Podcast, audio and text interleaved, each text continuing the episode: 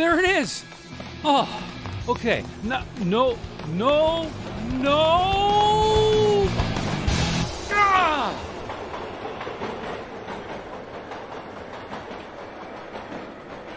We at Coco Talk would like to thank the patrons who sponsor our show. So thanks go to Al Hartman, Alan Huffman, Alan Murphy, Blair Ledoux, Brendan Donaghy, Brian Joyce, Brian Weasler, Christina Armstrong, D. Bruce Moore, Davey Mitchell, Diego, Disney Saints fan, Eric Canales, Fedor Stamen, Grant Leedy, Jason Bucata, Jason Downs, Jenna Farron, Ken Reichard, Kyle Eder, Malfunct, Michael Pitsley, Paul Fiscarelli, Paul Shoemaker, Richard Lorbieski, Rob Inman, Stephen Wagner, Steve Bjork, Terry Steen, Terry Steggy, The Backyard Shed Gang, Tom C., Tom S., and Tim Lindner. Thank you ever so much, patrons. Coco Talk is an unscripted live broadcast. Anything can and will happen. The views and opinions expressed by members of the panel and the live audience are their own and not necessarily those of the Coco Talk show, its sponsors, affiliates, or subsidiaries.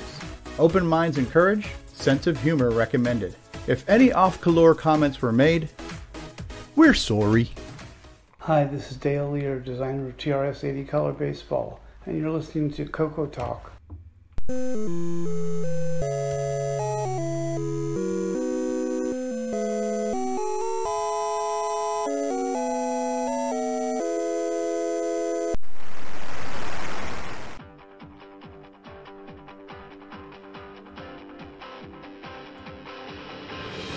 This is Coco Talk, the world's leading live talk show featuring the Tandy Color computer. It's time to drop your socks, grab your real time clocks, and let's rock. Coco Talk is rocking the 8 bit world, keeping the Tandy flame alive. We may be mocked, but we'll never stop, cause Coco Talk is rocking the 8 bit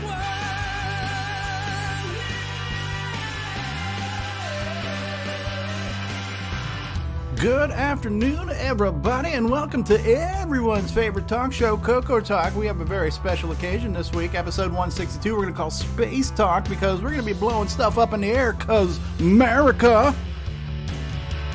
Coco Talk is rocking the 8 bit world, keeping the Tandy flame alive. We may be mocked, but we'll never stop, cause Coco Talk is rocking the 8 bit world.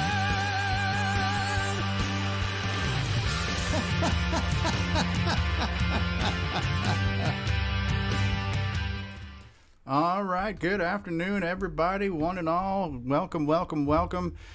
We have solved the world's biggest conundrum because today two important things were going to happen, and you had to make the Sophie's choice. What do I get to do? What do I have to miss? We have the SpaceX launch and we have Coco Talk. How can we choose between one or the other? The good news is you don't have to, and you're welcome.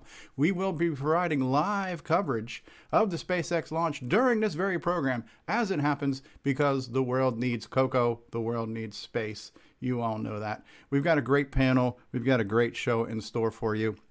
Before we get into the panel, um, I, I, think there's something I'd like to just um, bring up briefly. Now, um, I'm not sure how many people are aware if you've been watching the news lately or not, but apparently, uh, and I did check Snopes, so this is not fake news, but apparently we're in the middle of this thing that the kids these days call a pandemic. Um, not sure if you heard about this or not, but it is happening and it's been affecting apparently some people's lives. And so I thought that even though we're mostly retro focused, that we should um, have some social responsibility too to address um, something uh, particularly related to this pandemic. So let's go ahead and run that clip right now, if I can find it. Where is it? Okay, here it goes. In these difficult, trying, and uncertain times, the world has changed. The way we work, travel, and interact has gone digital. Tandy and Radio Shack have been using safe social practices and empowering people with technology to work remotely for over four decades. Coco Talk has been meeting online with Skype, Discord, and Zoom to safely connect people for years. When you want safety, technology, and social collaboration, turn to Tandy, Radio Shack, and Coco Talk, innovating by example.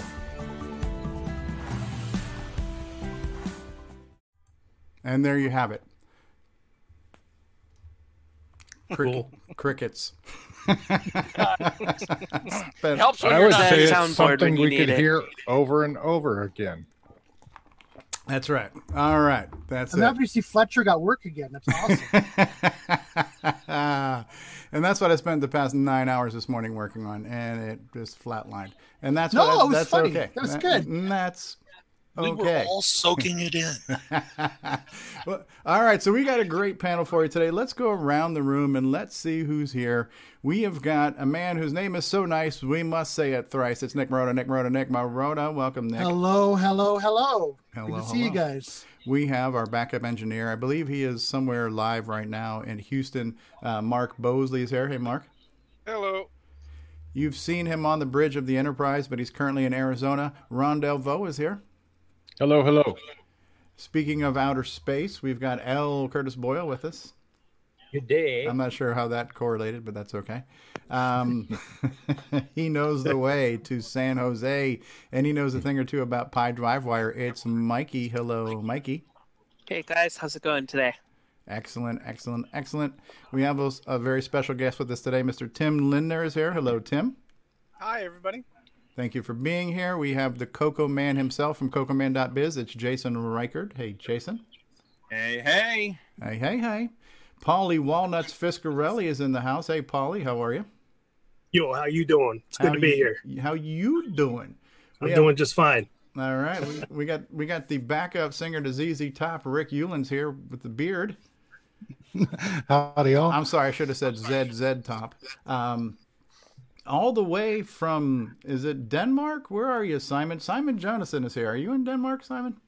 yeah, it was last time I looked. Okay, I, I, I can't keep up with you. You're all you're all over the place. All right, so and the panel's moving around. Alan Murphy is here. Welcome, Alan. Groovy greetings, everyone.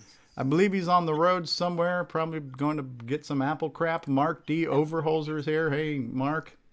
Hey there, just on vacation in Eastern Washington State. Uh, Eastern Washington State. Excellent, excellent. Mr. Dave, 6809 is here from O Canada. Hey, Dave, how's it going, eh? Hi, everybody. Welcome to the program. The Thunder from Down Under, Nicholas Marentes is here. G'day, Nick. G'day, everyone. We have the Slayer, Paul Thayer, author of this week's Game of the Week. Timberman is here. Hey, Paulie. Hey, hey, hey. And then I do have a question from David Ladd. David, are you excited to be here today? Oh, hell yeah, everyone. I'm ready to see how this train wreck goes down the rails today. I've got home at 4 a.m. from a land party, retro style, overnight. So I'm tired, I'm pumped, and I'm full of caffeine. Let's get this show on the road. All right. Well, I'm- something anyway. Are you, are you Um, drinking a David Ladd right now? Yes. Uh, I'm glad I asked. Unusually subdued David Ladd. I'm not sure if I'm glad I asked or if I'm sorry I asked. In the live chat, we have Ken Reichard, we have Chris West, Tim Franklin, Nimble is out there, and Kevin Holloway, Nick Marotta. Uh, we have James Jones in the live chat, David Ladd, Curtis Boyle, Mark B. Tim Franklin. I believe I've said hi to the live chat. Hello, hello, everybody. So the clock is ticking. We do need to um, get into the game on segment. I think there's one more clip that we do want to run before we get into the game on segment, and that would be um, everyone's favorite segment of the show this week. If I could find it, I have got way too much stuff here to look at. And even though I have tried to organize it, Are Restreambot and Timberbot related? Uh, they could be. They could. Here we go. Here we go. Here's time for everyone's favorite segment of the show. It's time for everyone's favorite segment Who's New to Discord This Week? Well, this week we send out a welcome to MacGyver DB, David Brenneman, West Video, Chris West, Saburo from Japan, and Timberbot.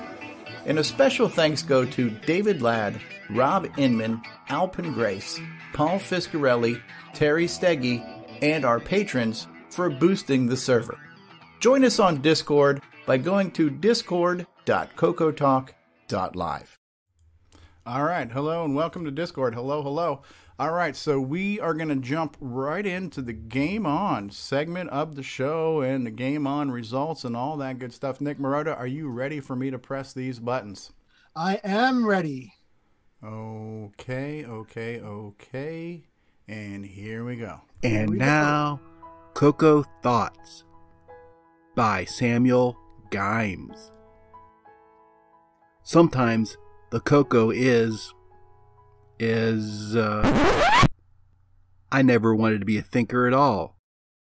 I wanted to be a Timberman. The colorful graphics, the unlockable characters. Ron Delvaux.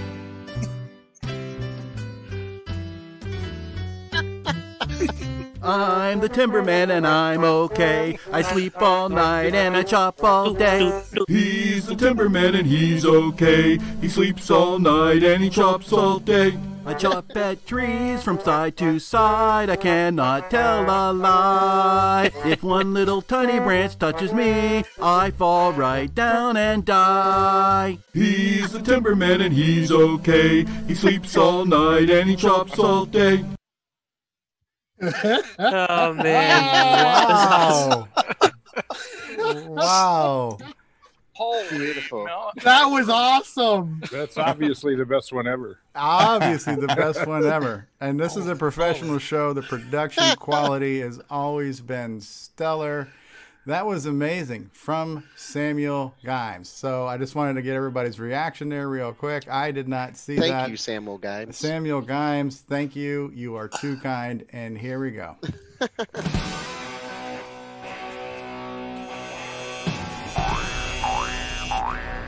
High score challenge.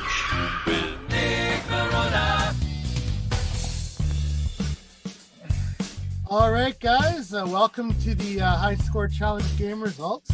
Uh, we had a, a, really great week this week. We actually had um, over 20 participants, which I think is really, really good. Uh, so let's uh, get to the uh, the list of scores here, and here we go. So 23, 23 participants. RLM Murphy with one point. Rogelia with 35. Terry Stagey, 206. Dave Searle, 208. Mr. Dave, 237. Joshua, 271. Damon Beals, 277. Ben Drake, 303. Just Mike, 304. David Ladd, 326. Butterball, 327. Diego, 350. Alpin Grace, 352. Tom C, 357. Cat Lord, 361. Rob Inman, 361. Uh, Buck Owens, 363. David Croker, 366. Paul Shoemaker, 368. Paul Fiscarelli, 376. OG Stevie Stroh, 378. Redbeard, Paulie T, 379. Yeah. And book your ski trips to hell, everybody, because number one was me, with 392. Way to go, Nick.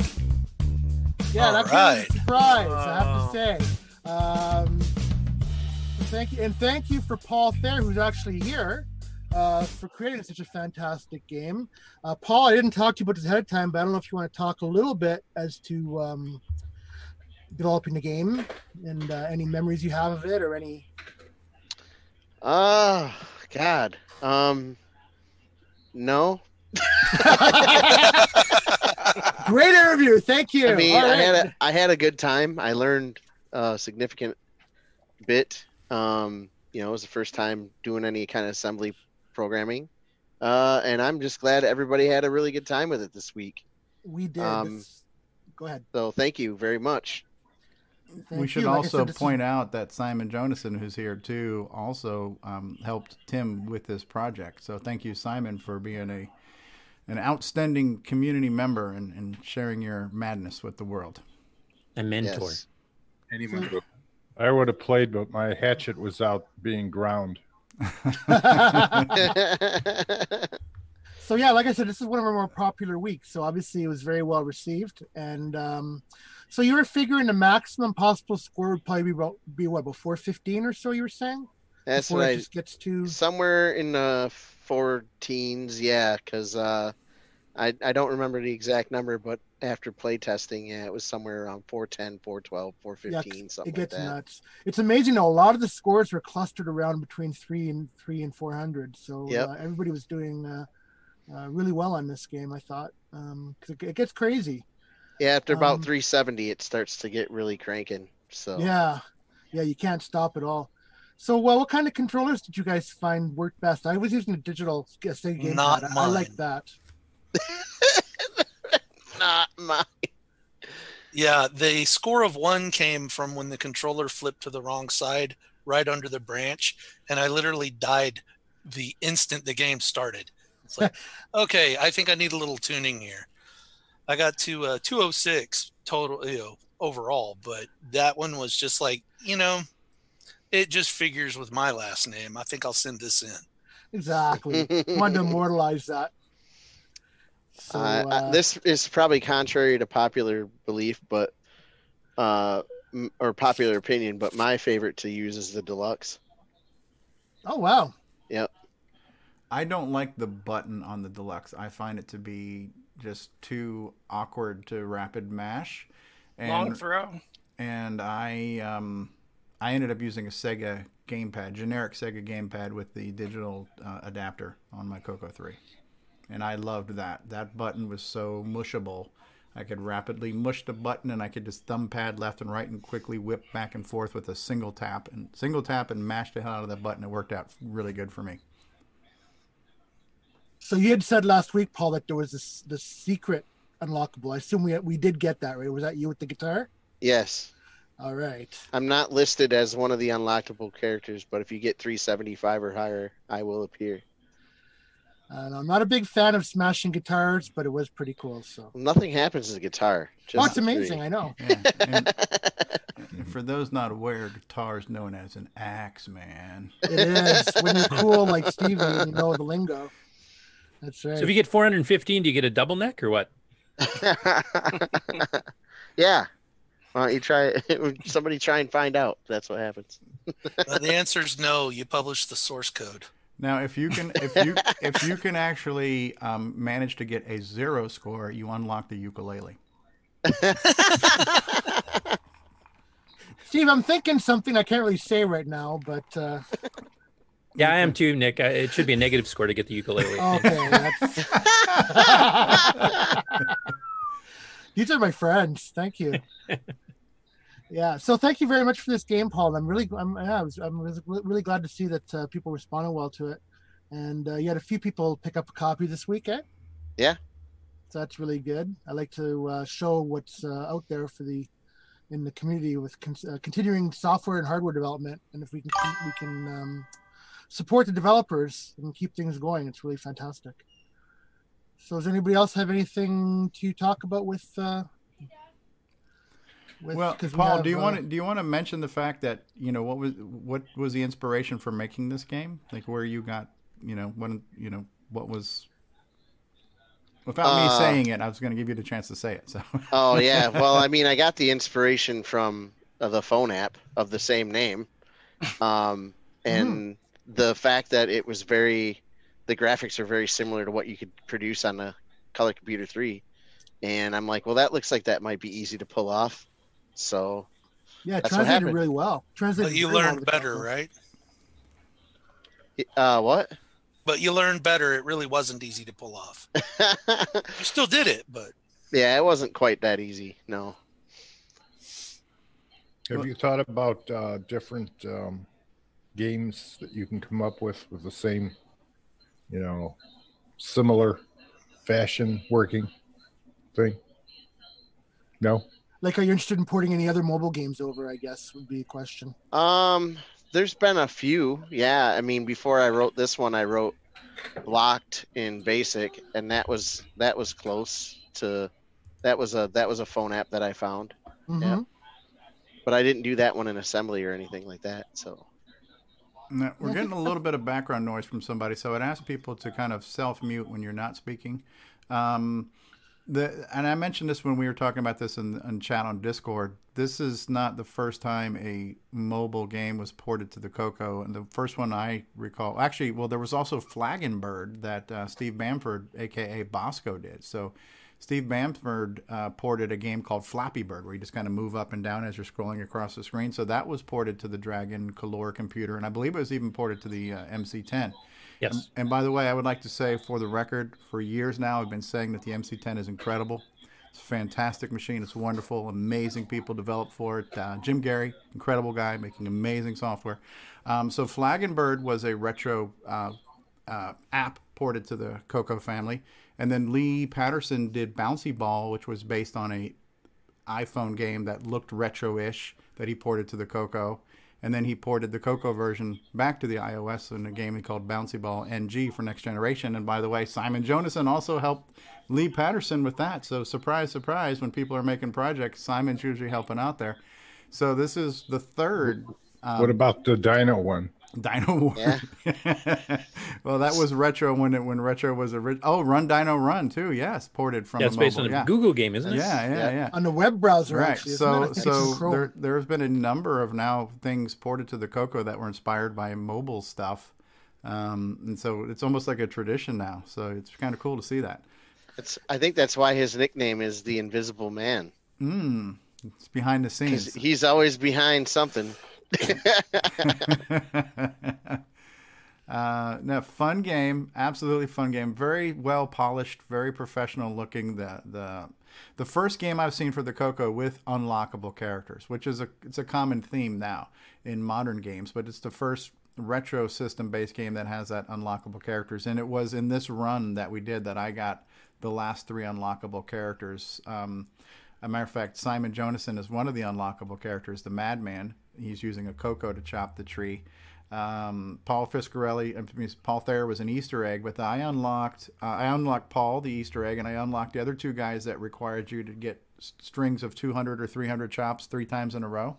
So it was Those are um, tough. Yeah, Scuba Steve, and who was the other one? Um, Homer Simpson looking dude, right? So I unlocked those guys this week playing the game. So it's kind of cool that even though I've had this game for like two years, I got inspired to play it, and I got more stuff out of it uh, these past couple days too. So it was a good, good time this week. one And the and of course you did the uh, the Christmas edition one too, where you kind of changed things up a little bit as well. yeah, that was neat. Yeah, I like the Christmas edition with the snow, and yeah, it's really cool. So people played that one, and uh, they're identical, and uh, yeah, it's really cool. Yeah, I was actually trying to fit that into as an expansion to the actual main game. Um, but the way I coded the uh, cycle for like when you're in the character selection screen, um, for some reason I couldn't get any more in there and I wasn't gonna mess with it too hard. So I just Mm, kind of yeah. wrote a demo and I'm like, you know what? I can actually give this away for everybody. So Oh, Neat. very nice of you. Neat. Yes. Okay, so should we? Uh, so aside from the the human players we had playing, we had somebody take it upon themselves to challenge themselves to create an automated player, and that player was known as Timberbot. And uh, here to talk about that is uh, Tim Lindner. Oh, I didn't make Timberbot. but yeah, I did make a, a, a robot playing Timberman. And I thought you called it Tim, the real Timberbot. Anyway, so. Oh, yes. I got confused with the names. Okay, Yeah. Yes, it is the real Timberbot because I think it has the high score of 410. Tim Lindnerbot, Tim Timbobot. Timbobot. So yeah, go talk, talk about so so show us show us what you've done. So I should be sharing my screen. You are. Uh, I'm, I have my uh, YouTube video up the, showing the, the 410 I got. Very proud of that. Um, uh, I used MAME. MAME has a scripting engine called Lua, and it was rather quite easy. Um, line number 10 here, I test to make sure that I'm on the play screen, not the menu screen. Uh, this pixel 200,30 is uh, a green color um, for the main play screen. And then I test for brown, a brown pixel on the left-hand side and either move the joystick all the way to the left or all the way to the right. for for button pushing, I found that uh, I couldn't be alternating uh, button pushing on each frame. I had to hold down for two frames and let go for three frames, and that's when I finally got my uh, my high score of 410. And this bit of code just runs every frame at the start of the frame and uh, never stops. And that is the long and the short of the uh, robot. So go back and show the video for those who haven't seen the video. What is it like to get a flawless victory in uh, in Timberman here? I've gotten a higher score than that that that robot has. Just to let you know, I mean, look how fast this freaking thing is going. it's so funny it's to watch. Freaking insane! It is absolutely freaking insane. He's already at 300. Man, I wish I could play like that. Yeah. That's pretty much how I work. nice. And I like how he's got the animated finger tapping on the screen. It's like it would be on the mobile. Uh, 410 points. 410 points. Absolutely insane. Now, but you were not the first Timberbot because there was a Timberbot who joined Discord this week. There is another, mysteriously. Vader The, so the original Timberbot, should we say, the real Timberbot. So there was Classic a, There Timberbot. was there was a Timberbot out of nowhere. We got a, a new member to Discord, this Timberbot character, and then we started seeing screenshots, and these screenshots kept getting better and better and better as the week went on. So um, I am myself am very curious to know who or what this Timberbot is, the original Timberbot. But that was really cool what you did there, uh, Tim, Thanks. Timbo. I really like that. So how do we how do we get to the bottom of this mystery? Where's uh, Scooby and the gang? Are we going to un- unmask Old Man Jenkins and see who Timberbot is here? What's the deal, Nick Marotta? Yes, I believe we found some secret footage of Timberbot. If you could go ahead. and Okay, roll should I go ahead and roll that footage? Okay, here we go. I am Timberbot. I chop things up and put Okay, you guys can't hear that, so let me let me reshare the screen so you guys can hear it. So give me one second here. Sorry about All that. I see is your. Oh, there you go. All right, you guys ready? Okay. I am Timberbot. I chop things up and put them down. All your timber are belong to us. You can challenge me, but I must break you.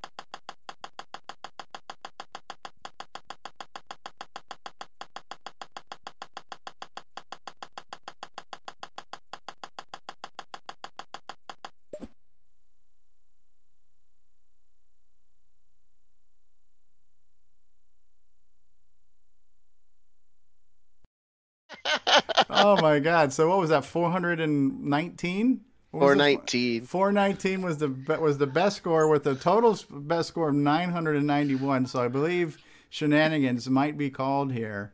So the Um, secret Timberman gonna gonna reveal himself. I'm gonna tell you that the highest score that I've seen is equal 78. the first number didn't even register. Oh my goodness. So if you play this bot a second time, you're not going to get a different answer, are you? No. It might be Yeah. because it's random, right? The the way the I don't know. I don't know anything about bots, un, unfortunately. Uh, as far as I knew, that was all science fiction type stuff. But apparently, bots are among us, and bots are invading our challenges here. And they look Um, like they p- could play in ZZ Top. They- so I, I still don't know the origins of this Timberbot character. Are, are is the truth out there? So I might be able to reveal a little bit of truth on that one. Okay, fess up, Mister. So uh, yeah, Timberbot was uh, my creation. I had started trolling the uh, high score challenge uh, screenshots earlier in the week uh, before he was uh, disqualified, and justly so. First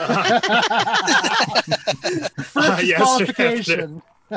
so um, I didn't I didn't realize Tim was working on his, and uh, there was a little bit of banter between Tim and uh, Timberbot earlier in the week, so that was interesting. And then I saw Tim's video last night, and I'm like, oh, uh, I think I can beat that one. So Hold my um, beer.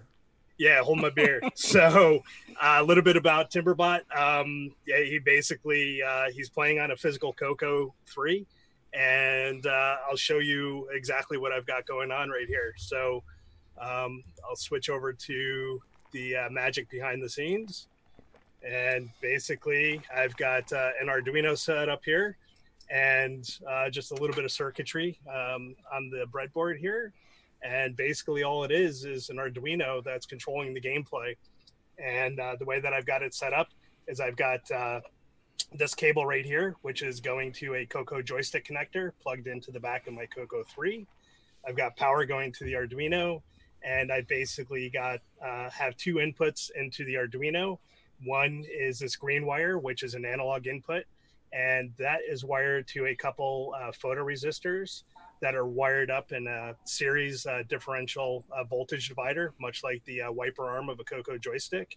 And um, this one here is the something I can point with. This white one here is actually uh, the fire or the chop rate, um, and I just basically have a potentiometer on the board here that uh, I can control the chop rate.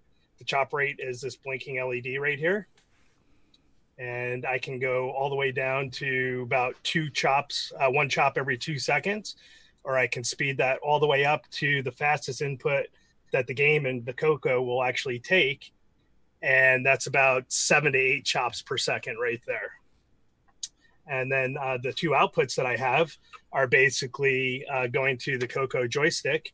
I've got one here, this green wire, which is the uh, fire button on the joystick, and I've got this yellow wire here, which is the uh, wiper arm for the x-axis. And just to show you guys what I have uh, wired up on my screen here. So uh, yeah, there's uh, Timberbot. uh, so basically, what I've got on the um, see if I can get this to focus. So I've got a couple uh, photo resistors that are basically uh, attached to the screen. I've got uh, just some monofilament fishing line uh, strung across the screen with a couple of shrouded IDC connectors, and you can kind of see the sensor right up against the screen. And all that is is uh, one of these. If you've ever fooled around with the old electronic kits, it's just one of these uh, photoresistors. So it senses light and it changes the resistance value based on the light input. So um, what I can do, uh, just to show you guys a live demo of it, is uh, I'll switch to So there's like no game is sacred anymore. Well, I, I, I don't know about that, Ron. this this game was basically pretty well suited to it. I mean, you just had two states uh, where you could have um, you know a branch on either side, and it was pretty easy to uh, sense those. Hey, Paul, I'm okay if you want to show them how you broke the game. Um, okay, we we we can do that if you want. Hey Ron, Then- just so you know, it's think of it as having more Coco players now. Right. Right. It's interesting. This is a true robot. It's not an emulator pretending to or something. It's pushing fire buttons and Yeah, it's hooked. It's hooked up to the physical Hey. joystick port. Hey, robots are robots. yeah, but this is a physical robot. All it needs is little fingers and uh, servos, and it would be Then it would be a human. Yeah, that's right. it would be Chop, scary. Yes. Say earlier, you're saying chops per second. That's the new measurement of success. So um, I have a little button here uh, that's um, the uh, tied to the joystick button as well, so I can just cycle through to uh, actually start off a game. And what I'm going to do here is move the pins over. We'll get a game started, and we'll stop start at a moderate chop rate of uh, one chop every two seconds. It's gonna. Oh, didn't get it up there quick enough. Slow. And as you can see, the button press went way too quick. So we'll uh, start that back up again. Even Timberbot falls to the uh, accidental closure of the game. Yeah, exactly. The one that's Somehow this reminds me of uh, just a penny every once in a while, you know, into your bank account. Oh. like the movie. Super Yeah. Three. The power of compound interest. Yeah, it's a little slow there. So we'll now dial you're it up. speeding them up. Now you're speeding them up. Bing, bing, bing, bing, bing, bing. Hmm. Holy And- crap! Is he hauling buttocks? That's as fast as he goes. Okay. And uh, every once in a while, the photoresistors are susceptible to ambient light, and uh, they'll pick up something that they shouldn't and uh, switch over. Like the glare But, uh, from David's head. Exactly. That's uh, definitely one source. OMB enlightened Mame. So you, you could get a different result every time. Uh, you could, um, unless I have it at the fastest speed and uh, the accuracy is spot on, then the game will basically play forever. Um, and he's not joking on that. It will go until power goes out. After you guys watch this, I'll tell you like the story of how he told me about this. We're Had me rolling off my chair, basically. You're gonna see a bug coming up at about hundred whacks. We're at 350, 370, 380, level 20, 390. We're now Captain, my VDG is overheating. 421, 427, Look at 430. the power. Look at the power meter. What happened to the the timer meter? goes back up. Some How bug did that in happen? game. Oh, there's a bug in the game. Some sort of bug in the game, yeah. So now we could just go infinite. So now you're hacking this freaking tree forever. You must have rolled That's over. where the 991 came from. You must have overflowed Exactly. something. Yep. Yep, exactly. And if you loop it, I think the first character is like a exclamation point. yeah, Oh. it's funny. So Paul hits me up on Discord. He's like, I found a bug in Timberman. I said, impossible. so he's like, here, no, let me show you. And he's like, once the timer gets past 415, it starts going back up. And I'm like, you got that high on your own? He's like, oh, yeah.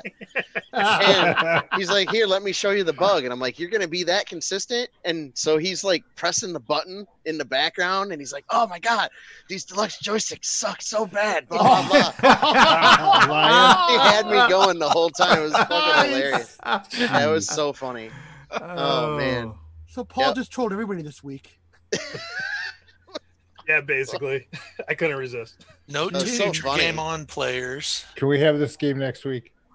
And, and- yeah, and while he was like trying to get this all set up for me to watch, I was sitting there like going through the code, like, what did I do wrong? How do I fix this? But it's not humanly possible. So, yeah, exclamation point. Did you find? Did you find the bug though? Do you see what's causing it? No, I Uh, can't. figure it exclamation out. point 32 is what the score just got. Yeah. Ba- Bang 32. So that's pretty wow. funny. That's insane. So, so a couple other notes on this. So one thing um, I did want to mention is uh, I originally had the um, the voltage divider coming off these photoresistors going directly into the the uh, Arduino because I thought that the chop rate was going to get out of sync with those um, wiping back and forth. And as it turns out, uh, it works perfectly fine bypassing the Arduino and just using the Arduino as a clock to uh, chop chop the uh, do the chop rate. So that was kind of interesting to find. The code is actually only a few lines. I don't have it set up where I can show you, but one thing I did want to show you is um, a scoring chart here. Um, I put a little bit of math behind it, but uh, just to show you how challenging it gets uh, for folks in the later stages. Uh, so basically, uh, the, the way to read this, you know, going from left to right, you know, uh, the we have chop uh, rate on the the y-axis and the score on the x-axis. So for a chop rate of um, two chops per second, you'll score about 100 points uh, with you know 100% accuracy, obviously. Um, then yeah, three uh, chops per second, you can get up to around 325. Uh, then to get to about 375, that requires four chops per second. Uh, 375 is extremely hard to get to, as people that got that high realize. In order to get to 420, you have to double that rate. You have to get up to almost eight chops per second to get those few extra points. This is so it goes up exponentially. Uh, it's exponentially harder to uh, you know ob- obtain those scores to get over 400. So um, it was a fun little thing, you know, to put this together. But uh, yeah, so that that is Timberbot. I feel like this took more time to do than me making the game. It's like a white paper on the game. Wouldn't it just be easier with a cheat book? yeah, exactly. So but where's if- the fun in that? What That's if the funny. Coco was it running at double speed? It is. I I think the game is. It Oh, it is. is? Yeah. So is this Alright. is this a representation of the difficulty curve, Yes. basically? That's the difficulty to curve. Look at that spike. So what So to would get- happen yes. if you if it wasn't on double speed? Would, would this chart be different? Uh, the chart would still be the same. It would still follow the same curve. It would probably be, you know, you would probably have the ability to. I, I don't know if you would be able to chop as fast. Um, you know, the game would probably restrict that. I think it's frame locked, so I think it would probably be about the same. That's insane. The numbers might just be different This th- this should just be called the screw you graph, right? So. it's- What's Uh, nice, it takes a bit of effort to, to learn how to do it, and then you're coasting along doing really well, thinking that you mastered it, and then boom, it kills you. If Now you know what that game, slug smirk is about. One small little branch. Yeah. you'd have So- to put your extra quarter in at 300. Yeah, exactly. Pa- Paul, I'm wondering is is, is Timberbot going to be joining Boston Dynamics soon? They're right down the road from where I work, actually. Somebody asked if you'll be selling kits. um, I, I'll throw a gist up that uh, people can download the code from GitHub and uh, schematic. It's really, it's unbelievably easy once you see what it is. Um, so if people want to try it themselves, they're more than welcome to.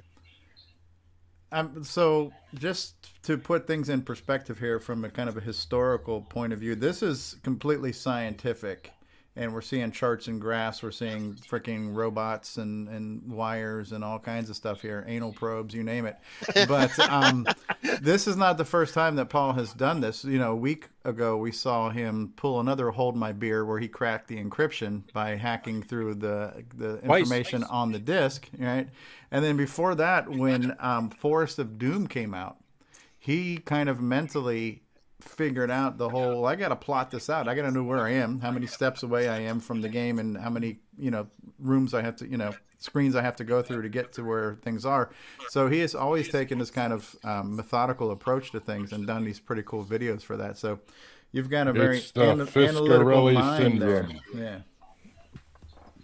That was a lot of fun. So Yeah, yeah. love playing around with this kind of stuff. And the Coco definitely is uh, well uh, tuned for that sort of thing.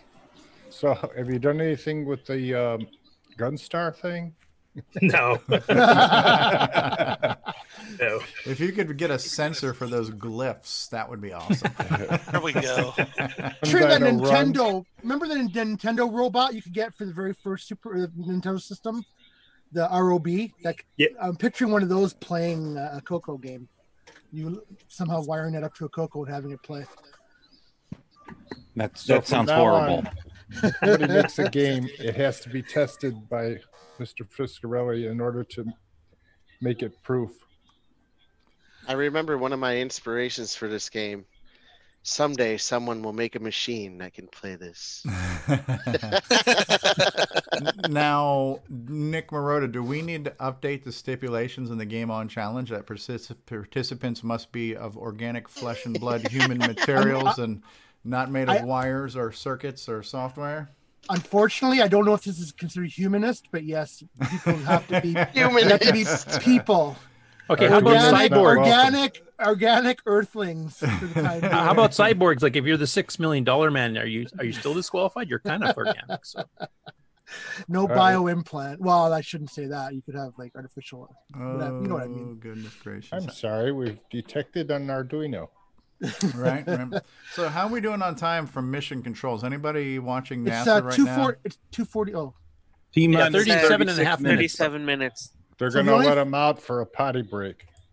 So the only thing I need to do is announce the game of the week for next week. If we are, uh, this is really awesome, guys. Thank you both, Tim and Paul, for uh, for doing this. It added a whole new dimension to the uh, the game on this week. I believe And, history uh, has been made. This is the first time we've been trolled. And the funny thing is, I thought Tim was the one trolling me the whole week. I had no idea. That You mean Paul? No, I thought it was Tim Lindner. Oh, Tim thought- Lindner. I thought it was Tim that was posting the scores and trolling and everything, and then ended up Paul fessed up to me uh, yesterday and filled me in on what was going on because I wasn't sure how to handle, you know, with a fake score, and I didn't want to, I didn't want to have a fake score in the list, and I didn't know what to do, and it was so funny. I could So- sense you were getting a little agitated. So I, was- I just wasn't sure how to handle it. So anyway, it was, but it was, it was, uh, in retrospect, it was really, uh, really fun week, guys. Thank you both for Putting the challenge in Game On Challenge. yeah it's just and and from the, the the stuff that was going on last night the score actually got up to f what was it f something so it got way further last night than pretty it did on far. this life F something, all right. F Mary Kill. we were getting into the Uh, alien glyphs from uh, from Gunstar. How many people are on the show? How many people are in the panel right now? Yeah, no, on the show because this is good content. Oh. You would think it would draw. oh you're talking about how, many, people, are, watching, live right now? Yeah. Uh, We Mhm. have 34 people watching us live right now. Mm. Yes. Um, so actually, an interesting challenge would be something like um, getting a, getting this to play the color robot battle game, or um, getting um, uh, Cocos to play chess against each other, where you can write the write something in MAME or whatever to figure out what's going on in chess. I know it's going to be a lot more complex to figure out what pieces are on the screen. I, I know that's you know something to do, but it'd be kind of cool to see this uh, project carried out into you know further dimensions where we can augment things and have machines play the Coco Like to, to do things. Yeah, battle bots and all kinds of Solve stuff. Robot yeah. Odyssey. It's 35 Oh. minutes to launch. There's a I- I- YouTube video series where they have 8-bit computers play chess against each other. Yeah, yeah. My, my my my my dream project for this now is Nightmare Highway Bot. that probably wouldn't be too. Listen, Paul Fiscarelli's here. Don't encourage him. He's going to pull another Holm of beer thing here, and uh, we're going to have the power of Terry. Uh, and now, so- and now everybody Quite a bit knows harder, why. I, actually. now everybody knows why I can't make any headway on projects. Earl, Uh, well, thank you guys, and thank you to everybody who participated again this week and made it a really, really great week. Um, now, Stevie, I'm going to go ahead and grab control just to show off the game. You've always been grabbing control, Nick. You're drunk with power. But go ahead. So, in keeping with the uh, the uh, space theme, I picked a game that was somewhat space related for next week, and that game will be Lunar Rover Patrol. Oh, cool. Now, for those of you using a Coco 3, there is an RGB uh, palette cha- uh, patched, ver- not patched, but an RGB enhanced version, uh, palette enhanced, on uh, that you can get from Nick Marentes' site. Uh, I believe there's a Coco VGA one for this one too, isn't there? There, I think there is. Yes.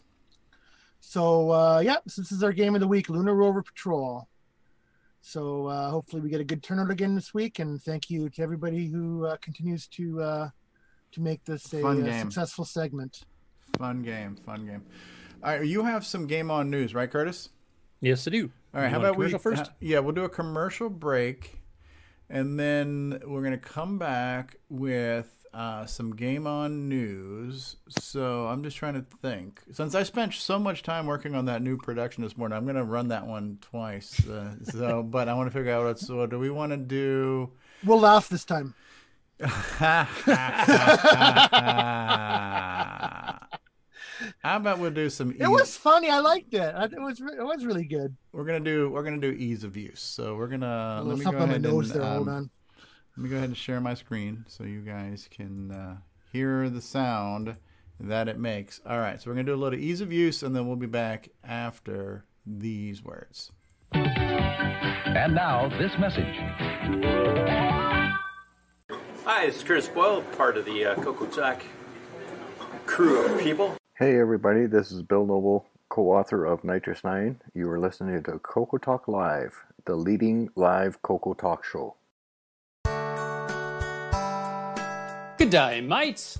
This is Nick Marentes, author of such color computer titles as Donut Disaster, Rupert Rhymes, and Rockstar Pilot.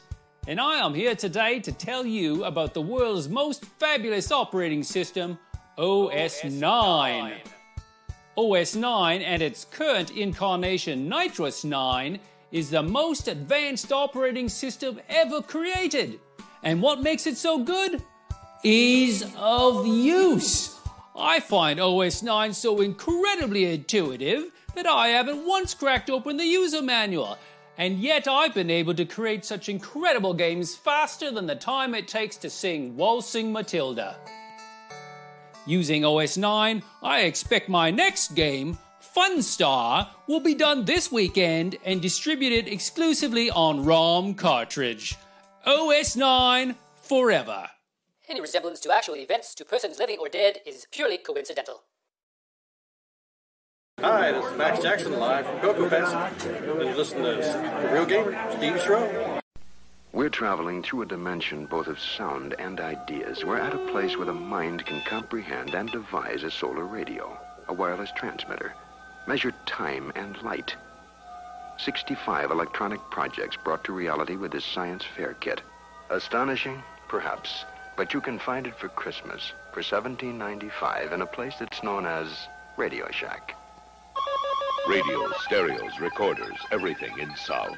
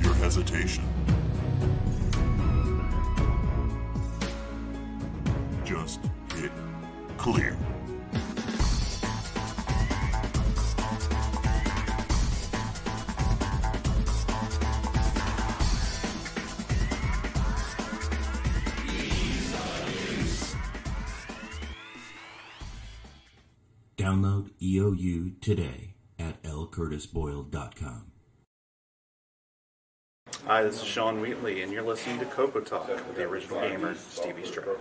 In these difficult, trying, and uncertain times, the world has changed. The way we work, travel, and interact has gone digital. Tandy and Radio Shack have been using safe social practices and empowering people with technology to work remotely for over four decades. Coco Talk has been meeting online with Skype, Discord, and Zoom to safely connect people for years. When you want safety, technology, and social collaboration, turn to Tandy, Radio Shack, and Coco Talk, innovating by example.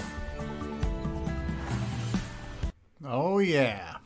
There we go. And we're back for the Game On News segment of the show. Oh no, it's time for a nap. Snoozy newsy. What hadn't you said? Away with you, naysayer. You are not needed here. You have no power here. Be gone. Um, It's gonna be hard to follow up L. on bots though. L. Well, Curtis there's Boyle. discussion going on as to the uh, legal status of bots in our uh, game on challenge. Where we should have a separate list for bots and allow them in. So now it's created a whole new social uh, social argument. So As long as there's no riots. In these trying times, in these trying times where bots are vying for equal rights in game on Robots challenges, are people too. the world has changed. Are you cognizant? Are you considered sentient life? That's because all you humans are inferior. Film at Sim- 11. I don't Uh, have to worry about bots. It turns out Paul Fiscarelli is my true nemesis. The bot But stots, remember- the shooting starts. Humans use the pronoun I and bots use the pronoun one. So if one won, it's a robot. And if I won, it's the human. Oh wow, they're showing William Shatner right now live on the SpaceX thing. Okay, cool. All right, L. Curtis Boyle, what is new in gaming news this week, sir? Well, there's not a ton of news, um, so I'm going to get some of the bigger stuff out of the way first here, just to make sure we have lots of room for the launch. Um, so the first thing I'll be showing, and let me share the screen.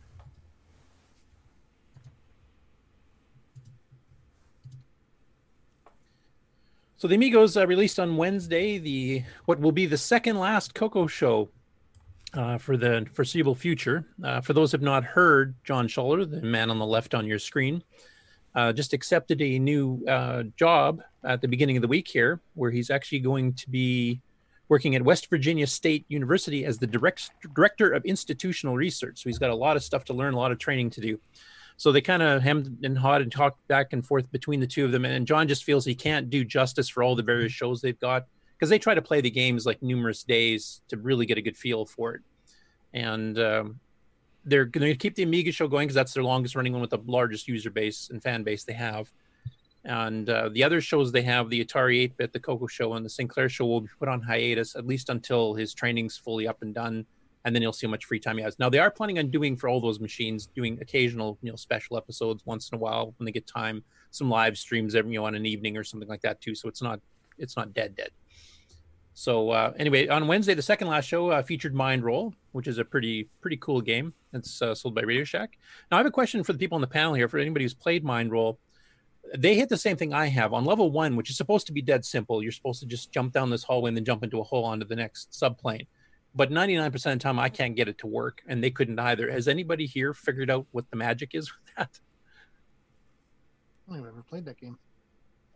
No, I have not played it. No, I, I, I I've never figured that one out. Yeah, for those of you haven't seen, I mean, this is using the Coco 3 color set, but basically you're rolling the ball around you know, mazes and stuff. And, and the levels are very different. Like they're almost different sub games almost. Because there's there's some where you get to ride pipes like in Mario Brothers and a bunch of things. It's a really cool looking game. Co- works in the Coco 1, 2, or 3 too.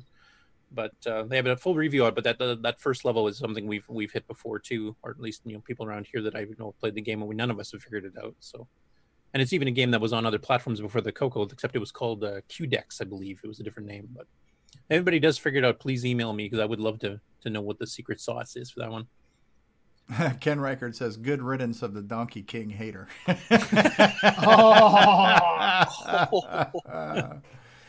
Okay, and then on Friday, yesterday, they did their live stream on Twitch that they usually do, and this is the last episode of the Sinclair show, the last episode of the Coco show for now, and then the current Amigos show. Now, I'm not going to play any of the actual show here that's part of the review, but the game is Battle Stations by Novasoft, which was Atomic subsidiary. So I'll let I'll, it'll get officially released on podcast and on YouTube on Wednesday. So if anybody wants to watch it, that's the place to go get it. I am going to play about a six minute clip here though, where they're kind of talking about what the Coco meant to them. Really? Uh, as they did the show. Six minutes? Really? Yeah, six minutes. So um, I'm not sure how f- loud Twitch is compared to YouTube. So you guys have to let me know if the volume's too much or too little. Although some of this stuff I paid some bucks for. You can turn it down Coco. Three is a good example. That did, was not given to me. I had to pay for that bad Um, boy. oh, and I should mention that you also paid for my Coco three. Turn it down so more. you are you're a mark for Coco threes. you're like you're like the Saint Nicholas of the Coco three.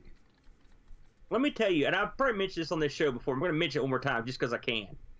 I know you, Boat, and I knew because you had a Coco 2. And I was like, you know, Coco 2's got no video out. It's going to be RF. And I know Boat.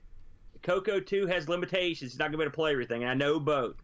I knew if I was going to get you into the Coco scene, you had to have the easiest, most thorough and complete way into that scene, or Mhm. you were out.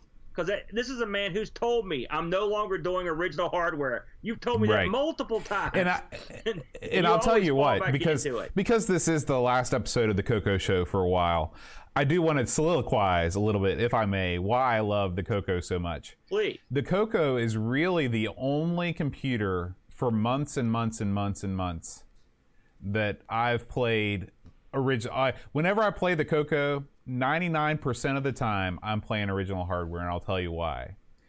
Number one, no external power supply. I don't have to fool with some extra brick. Number two, it's got an SD storage solution that works and it works great all the time. You put all the games on there, you can see them, navigation's a breeze. Whoever set that thing up, genius. Okay? And number three, the games are my kind of games. You hit the enter button, the game pops up, you start playing, you know what to do almost right away all the time. It's sit down, have some fun, get out. None of this, I know that there are people out there that are into the applications, they're into the OSs, they're into all that stuff. Give me the games, give me as fast into the game as I can, and I'm happy. That's why the Coco 3 is awesome. Yeah, I agree with you, and, uh, and I will say we've talked about how much we like the SD uh, SDC on this thing. It's it's the cro- top of the heap. You can use the joystick to navigate it. It's it's plain Jane. It's also powerful. If you need extra weirdness, you know that you have to do, uh, it's great. Uh, I think the Coco Three, and you can see why the price has gone up on these things substantially, even since we've been in, getting into them. Uh, the Coco 3 is the top of the heap for car computers, and it's that it's there for a reason. But and Boat, I know you were surprised at the amount of the variance of games, the a good and how many Mhm. quality games that there were out there uh, for the for the Coco, and there uh, it's an un. I mean, for a very select group of people, it's an untapped uh, gaming uh, area for a lot of like retro gamers. You know, I was very fortunate because I grew up with it. I knew it was out there, but even I've been astounded at some of these as we go back to play them, how much fun they still are. And when you don't have to fool around with doing a bunch of crazy stuff to get into the game, it's an it's almost like a console. It's very, very similar. You just get in there, and it's almost like an mm-hmm. eight bit console. I love yeah. the wa- yeah yeah. It's We just love it's it. great. And- Ironic, And, the thing is, mentioned you can't discount the Yep. friendliness of the community either. I mean, the, I would never. No, I go would disagree on, with that friendly Like I would never part. tune in, and I'm saying this straight up. I would never tune in to an Amiga roundtable or a, or a, a Spectrum roundtable online like I tune into Coco Talk. There's just something about the DIY nature of a lot of the people that are into the Coco scene. And a lot of it's the obscurity of the Coco too. You know, the Coco is nowhere near as famous as the Amiga or the, the Spectrum. And I think that it's kept a lot of sort of the more crazy people out of it. Crazy people just being people that I find annoying. Um, and like I love, I still, and you know, you might be shocked to hear this, but I'll turn on Coco Talk and listen for a half hour, an hour while I'm doing other stuff on Saturday, and I enjoy it. You know, they're not always talking about stuff that I know what they're talking about, or even stuff that I'm interested in. But I love the fact that people are still tinkering around with this machine. It's sort of like the metal level. It's super cool, and um, and that's that's something I'm really proud that we were at least part of that scene in some way for a little while. Just I, I love Coco Talk too, but I will say if there was a a, a, a Spectrum or C64 roundtable or an Atari roundtable discussion group that was strictly about games, I'd be, I'd love to be in on that. But you know what would happen I'd sit there and listen if to there it, was but- an Amiga one? It would just immediately devolve into people bickering about the stupid stuff that Amiga people bicker about all the time. If there was a Spectrum one, I don't know. They'd probably be talking about the whole Horus thing all the time because that's what Spectrum people do. They just complain Send about your hate stuff mail, going on in the too.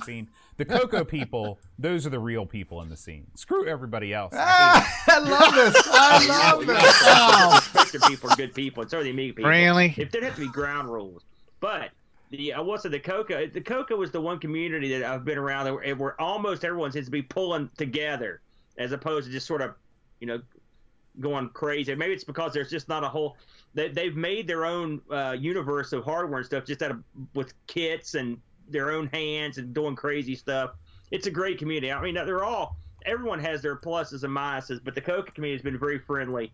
And I told Bo when we when we decided we had to put this thing to bed for a while, that was one of the saddest things for me was just the fact that I felt like we've been embraced by everybody, and it was uh, it sucks that uh, that we're going out uh, earlier than we'd hope. But uh, you know, we're going to still try to linger around, and hopefully one of these days we'll come back off hiatus and kick a few more of these out, and we'll probably still release a show now and Yeah, again from time absolutely. to time. So, anyway, without any further ado, let's. In- wow. Always welcome, guys. Always That was welcome. nice. Thank you. Yeah, it's great. I know That we really a- enjoyed your that, show. That was a complete surprise. So here I am thinking, I got to listen to these guys talk for six minutes. I don't want to hear this crap. And then it's like, oh my God, that was six minutes of gold right there. This was awesome. I love it. Yeah, those guys suck. Everybody sucks. Coco people are awesome. and has redeemed his Donkey King uh, review. yes. Yeah, so. I completely agree with everything he said. And Coco Talk too. Good show. Good show. Quality show. Amazing show. Incredible. fantastic. Fantastic. In the chat stream down And- the Which show are we side. talking about now? and humble, humble beyond reproach. yeah, that was the best. Was the chat stream where they're just starting to argue with each other about the Amiga scene. you saw that too. Uh, that was very nice, guys. Thank you, amigos, for well i know so what what i love about um, what we've been able to foster is that kind of cross pollination where Mm-hmm. um, we mention them we plug them they mention our show they gave us a ton of praise right there that you could not buy that level of publicity and, and that genuine stuff We got a Um, couple gamers from them, right? Ye- uh, we've got some viewers. Yeah, we've had some Buck people Owens, I think, is one of them, and- we've yeah, we've had some people join the uh, Game On Challenge. Um, so uh, we've said it before. Everybody's welcome to come on the show. These guys are definitely welcome. So if they've got time, if they don't have time to do their own show and they want to come on our show and talk about how Oh, yeah. the Amiga sucks and all these other things suck, we'll give them plenty of, of time to do that. Did he say? Did he say Coco Talk or Coco Crew? I- To- I Coco Talk. hear well. Coco Okay, Talk. Okay. Coco Just checking. Talk. So, um, yes, T minus 15 minutes. Tim Franklin is reminding us Yep, to the I'm kind of run, running in the background here too. So. Um, very cool. That's so awesome to hear, guys. John and Boat, and good, best of luck to John and his new, uh, you know, his new endeavor. And we look forward to having him back when they're able to.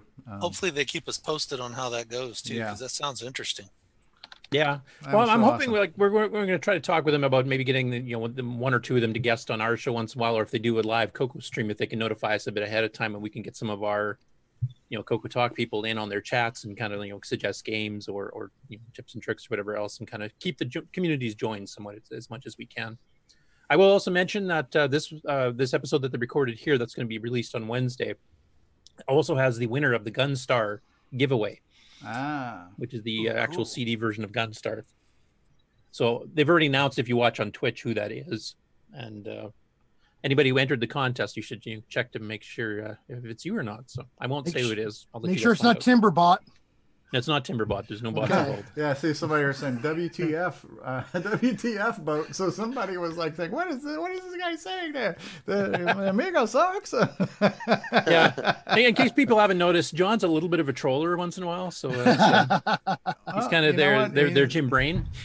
he uh unless the guy speaks his mind so uh I'm gonna have to start a new group called Coco Bot.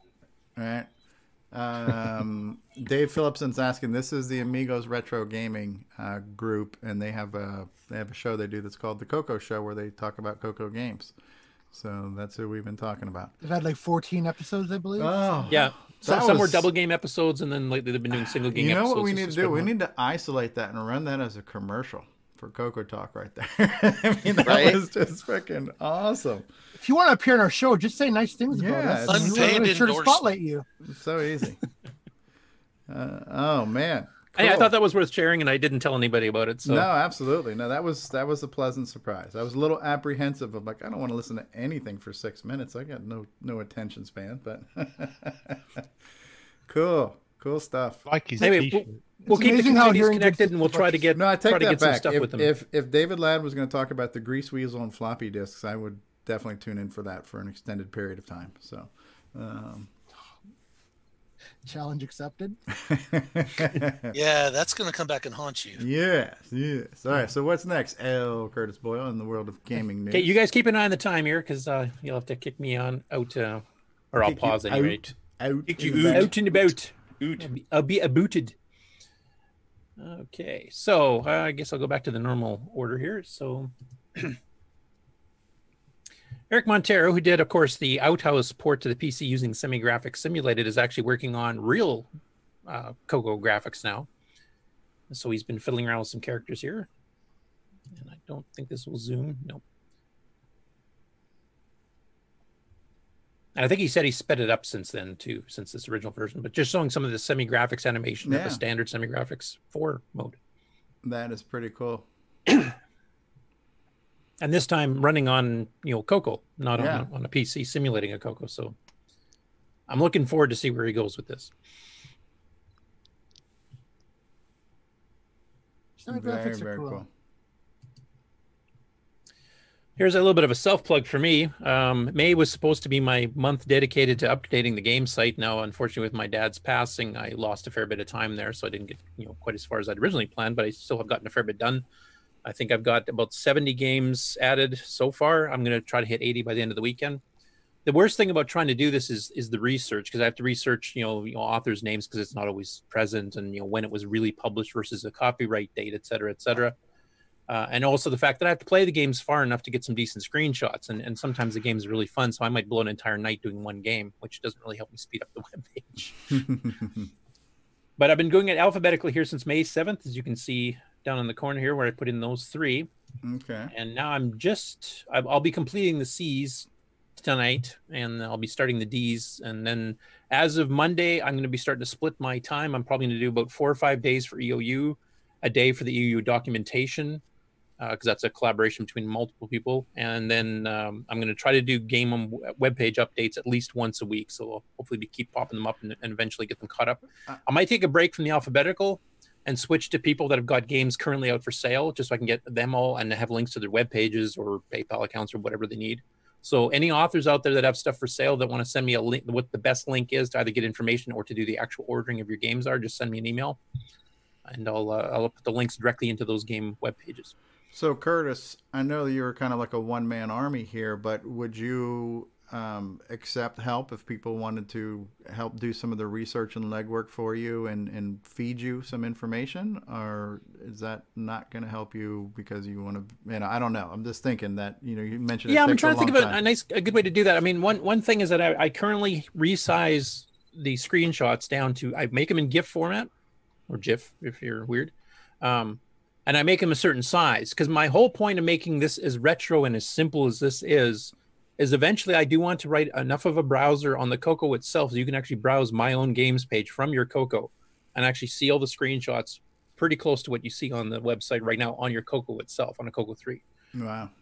so there's some restrictions like I, I won't be getting fancy and stuff you know you know adding database support and a bunch of things that would make it easier but i want to make it so that you can actually hit it from a Coco fairly simply Sure, it's a static page with a simple image. Yeah, yeah.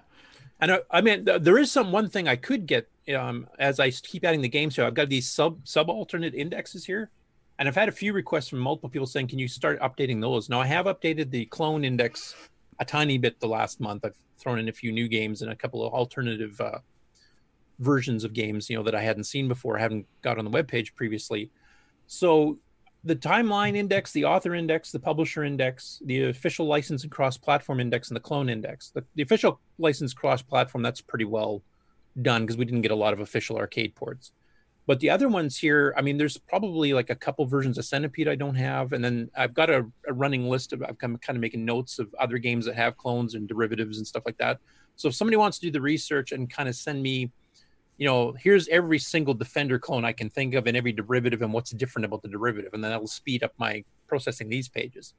And the author indexes and publisher indexes and timeline index, which is the years that we released, that I wouldn't mind somebody going through and doing the research. And here's a list of all the games released in 1981. Here's all the games released in 1982 type thing. Because that takes a lot of extra time and that I don't need to be directly involved with. So if somebody wants to help me with those alternate indexes and then send me the list, then I can get those done a lot faster. So that I would definitely like some help on. Okay. And what's the best way for people to reach you on that? Would just email you? Is your email address on your site? Yeah, it's down here somewhere. And you're also on Um, Discord, so people can get you on Discord. Yeah, Uh, Discord. Yeah, I just yeah, look here, for the guy me, with the mullet on Discord. You'll find Curtis there. Okay, there's a link that says email me. Okay. Yeah. So uh, very cool. Yeah. So this is this is great to see that this website, which has been kind of a great pillar of knowledge and resources, is getting some much needed uh, content added to it. So thank you, Curtis, for doing that. Yep, and I'll keep I'll keep plugging away. I'm actually going to schedule it at least, like I said, once a week now from now on. I'm like I've neglected it sometimes for like a year or six months or whatever, and then I'd pop in a couple new ones, and that's it. I'm actually going to schedule it so that I'm I'm staying on top of it a bit more. But like I said, I think after tonight and maybe part of tomorrow, I'm going to switch to new games. So if anybody has games currently on sale, uh, fire me an email in the next you know 24 hours and i'll try to get them all up as of sunday night before i switch to doing eou stuff next week so that you guys will have an alternative place that people are looking for coco games and find my site first they'll actually have direct links to wherever you have your ordering set up or if you have a page devoted to it then it has a sub you know, link for ordering off that then uh, we can promote you know some of the newer software so i'm hoping like john strong nick Marentes, uh, Mhm. bruce moore paul thayer you know everybody else that has stuff for sale send Roger it up that. Okay. Uh, Ken Can Make It did say, uh, I, I see a lack of furniture. Uh, there's a couple of the Andrew P- Perkursky games from T&D do have some furniture in them, so that's not quite true. But uh, you know, uh, All right. okay. How are we doing for time? We got six minutes. They haven't scrubbed yet, so I'm assuming it's happening. I think they're gonna go. 59, one minute left. 59, no, 59. Yeah, it's like about five and a half minutes almost. Okay, so I'll just breeze through this. This will be the last of the game news anyway, and then uh, regular news I'll do after the launch.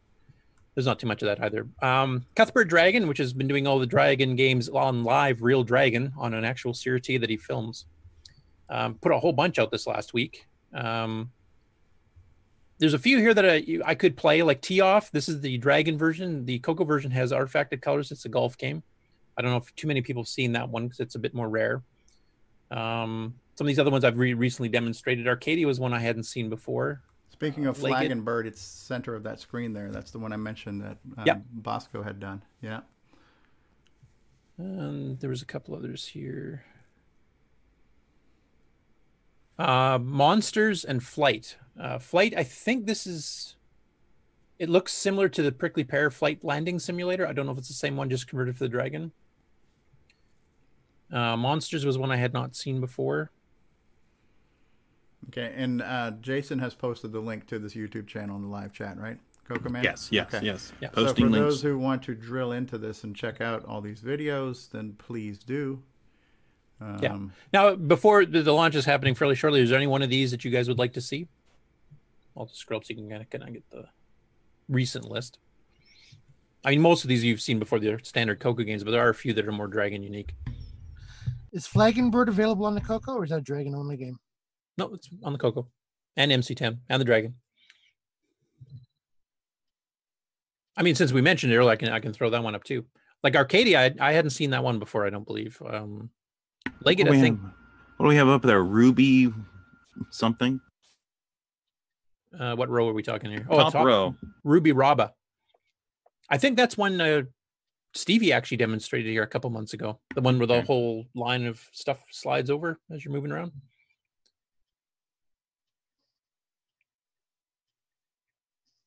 Have you seen Flagon Bird, Nick? No, I've seen the original, but I've never seen Flagon Bird. Well, how about we throw that one up since we've got four minutes for the launch? Three and a half minutes.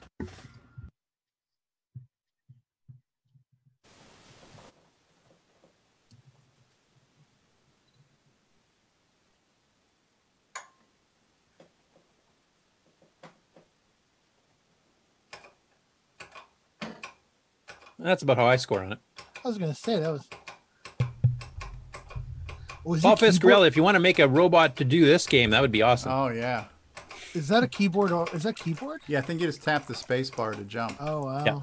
This one might be a little bit hard, but uh, let me see what I can do. Hold my beer. The robot would go ahead and make its own self-destruct mechanism.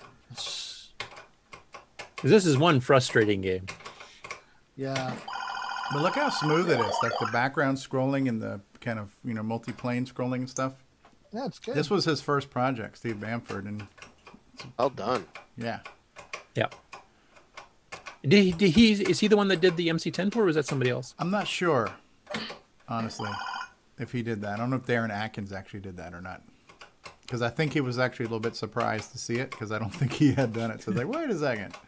Uh, I know that's I know the game is free, but it kind of showed up somewhere I didn't even know about. So, um, Down to it's about two minutes. really smooth scrolling. Yep. Yeah. Got time for one more quickie? Sure, that's what she said. Uh, I'll do Arcadia because that's one, like I said, I hadn't seen before either. So Oh, our favorite colors right there. yeah. Well, the title screen's pretty impressive. Let me just back tack to that. Yeah, because that's that is uh, is that PAL artifacting? Yeah. Well, it's not even supposed to be artifacted, but yeah.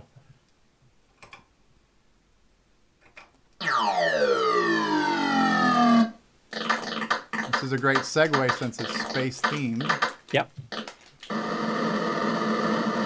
Oh, I like the explosion sound. It's fast.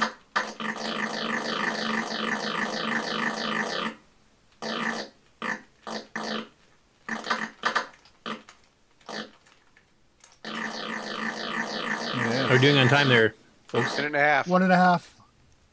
Oh, yeah, I'll just let this run for another 30, 40 seconds and I'll cut. Oh, the stream must be about 30 Yeah, seconds let's ahead. behind. All right, let's go ahead and let's get ready to watch the live. All right, Let's, uh, are you let's, done uh, let's- sharing? Okay. Okay, very cool, very cool. Well, we, history is about to be made. Uh, I need to see if I can add into here. Um, uh, let's see. We're going to add it into the screen. Under a here. minute. Yep. Coco Talk salute. Hold on. Buck. Oh, that's the wrong thing. I do have one here that's just called left screen. So we can go ahead and, and, and bring this up here for the meantime. Go for launch.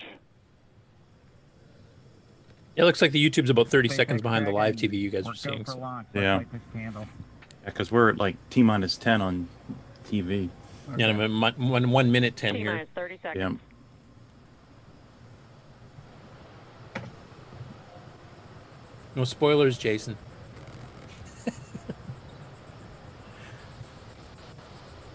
Stage one tanks pressing for flight. T-minus 15 seconds. 10, 9, 8, 7, 6, 5, 4, 3, 2, 1, 0. Ignition. Liftoff of the Falcon 9 and Crew Dragon. Go NASA. Go SpaceX. Godspeed, Bob and Doug. America has launched. And so rises a new era of American spaceflight. I don't know that I'd want to ride on something called demo. Generation continuing the dream. 20 seconds Now, into was Timberbot involved in the launch technology of this at all? So, Steve, can you see this from outside your window? Well, I'm not outside my window right now, so. Flying crew on board. Was OS 9 9, look at them go. What happens if you hit the clear key? Is there a beautiful trash icon? We're throttling down to get ready for the period of maximum dynamic pressure. I'm still disappointed that Bob and Doug weren't wearing toques. Reports say all systems are go. Take off, eh? Just did, eh? They did. Vehicle is supersonic. We've exceeded Mach 1 on the Falcon 9. Top notch tracking. Yeah. We're throttling back up to full power as we're through max Q. As it goes away. And we heard that one Bravo call out. That's just the second abort zone that they're in. They'll continue to be on this until the first stage has done its job and they switch over to the second. At this point, Bob and Doug pulling about 2.3 Gs, 2.3 times the Earth's gravity, already moving at over 1,500 miles per hour. We've heard the call out for MVAC engine chill. That's getting the MVAC engine ready to light. That'll come at about 244 into What was flight. the dragon thing that was there? Right now, everything continuing to look good. Next major event 1,500 miles an hour. Wow. is going to be the triple. We'll have Not main engine for a cutoff of the 64K nine Dragon. first stage engines, stage Exactly right. separation, and then ignition of the second stage engine to continue to carry astronauts into orbit. Coming up in about 20 seconds. M1D throttle down. Oh, I like the camera looking at Earth underneath them now, huh? We heard we're throttling down the Merlin engines on the first stage. Looks round to me. Getting ready for a stage separation there. Does the Earth look round, you guys? Is that what you said? Yep. And we have Fake Miko. news. It should be flat. Finally. I was gonna say we'll finally get our answer. It's like a looks like a Look at circle. That. I mean, the, the the, the the camera technology they have now to MVAC ignition. in the latency, like we're seeing this. I'm, I'm assuming real time. All right, we have And six foot away and uh, first stage beginning its flight back. 130,000 miles away. They're both in focus. By that single? Merlin 1D Now, vacuum engine they're has going to the ISS, right? and is now Acquisition of signal. carrying Yes. Bob and Doug into orbit. So they're going to continue under the power of this second Stage stage. two propulsion is nominal. I also understand they're going to be trying uh, manual docking. At SECO or second Hmm. engine cut off at about eight minutes and 44 Yeah, seconds they had a into simulator today's flight. that so a little over five minutes to go uh, still a couple on this ago that second stage. is They're really, gonna call really out well two done. alpha, so they're now in the longest abort So you zone can see what it's gonna take all the way for, from uh, about North for them to do that up the docking. eastern seaboard. And a friend of mine Canada. played it, and he uh, Things looking good, he though, managed to dock four out of five nominal times. propul- propulsion on And that uh, I second figured that one time that he Bob and Doug missed was about like the guy that orbit. docked the progress module onto Mir and caused a fire. Wow. Dragon SpaceX nominal trajectory. He was a little drunk, which I'm expecting the uh, Dragon crew Acquisition of is not. SpaceX Dragon nominal trajectory. Does anybody know anything about the astronauts? All right, here in nominal trajectory, so Dragon I pointed in the right direction, continuing to make their flight I hear they're big fans of Heard Coco Talk, acquisition and they feel that the signal Coco Bermuda, community is that's one of better than all those other other douchey ones. That they're using to communicate back from this spacecraft. Stage two They're propulsion both still being on nominal. the shuttle. Getting some echo from Rick. I'll go away. The uh, the NASA streams in their Facebook feed, they've had quite a bit about Launch America over the past couple months, including uh, you know about the vehicles and about the software and the support teams, as well as the the actual astronauts and, and the mission payloads and things like that. So A little over four minutes. if you're on the seconds Facebook into the page flight, or you're on the NASA Bob and Doug site flying at more than 5,600 miles you per can Dragon find all that SpaceX nominal trajectory. already almost 200 miles Nominal downrange from the Kennedy Space Center. Nominal trajectory continuing. Nominal means good, right? Yes. Nominally,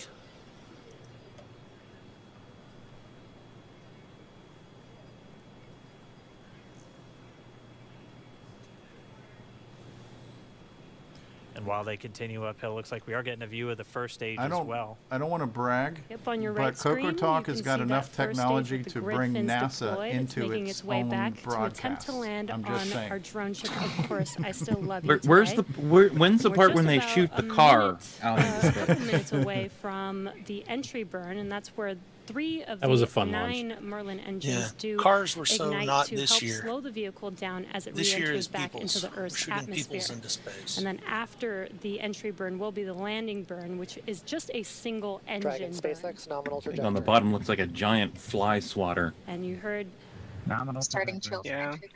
that That's to call take care of the murder are hornets coming from space, so- Trajectory on Dragon. Space Still Murder Hornets, is that your new game? that MVAC Space murder stage on the left hornets from outer space. Sounds like a National Enquirer headline. Slightly Again, on your right screen is that first stage. Ken's probably already programming that. Towards our drone ship. Yeah, of course, I still love you. We're about a minute away. The MC10 port is burn. done now. Meanwhile, that second stage speed continuing to power continues to Dragon into orbit. Again, if you're keeping an eye on that timer, It's amazing how continue uh, to burn Comet looks inside the capsule. I mean, there's like no into flight. vibration or So anything. little I mean, two minutes probably from now, much we'll different inside, but it looks pretty calm. It'll then be a little Stage under, two or a propulsion little is still over, good. A little over three minutes until Dragon physically separates. Yeah, but I bet if you were looking the at the telemetry off of the astronauts Dragon themselves, you would see that it's not calm at all. Dragon copies nominal trajectory. This is in fact the two for one. We have a landing and a takeoff, on a right? nominal trajectory. Did you just say takeoff, Just eh? You did. away. Hey. Yeah, they did. I must be too close to Canada. So Take the, off, eh? Should be able to see That's a Bob and Doug statement right there. Take off, eh? so the booster's going down. and the crew capsule's going up. Yeah, well, landing, they hope. And there is Oh, yeah, that entry let's burn see. beginning. Where's that boat? Oh, sorry, ship, barge. This burn lasts It's out about of boot. 36 seconds long. Stage two FTS. How are we able to see flames when there's no oxygen? It's something else. They're that's- coming down in the atmosphere.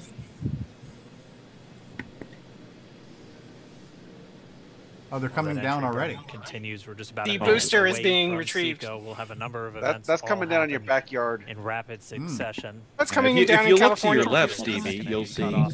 Oh, is it California? For that uh, stage one landing burn. Where's the boot? Shortly after. Yeah, actually, just within a few seconds of each other. It's such a s- cool view on your left screen, seeing Bob and Doug on Dragon.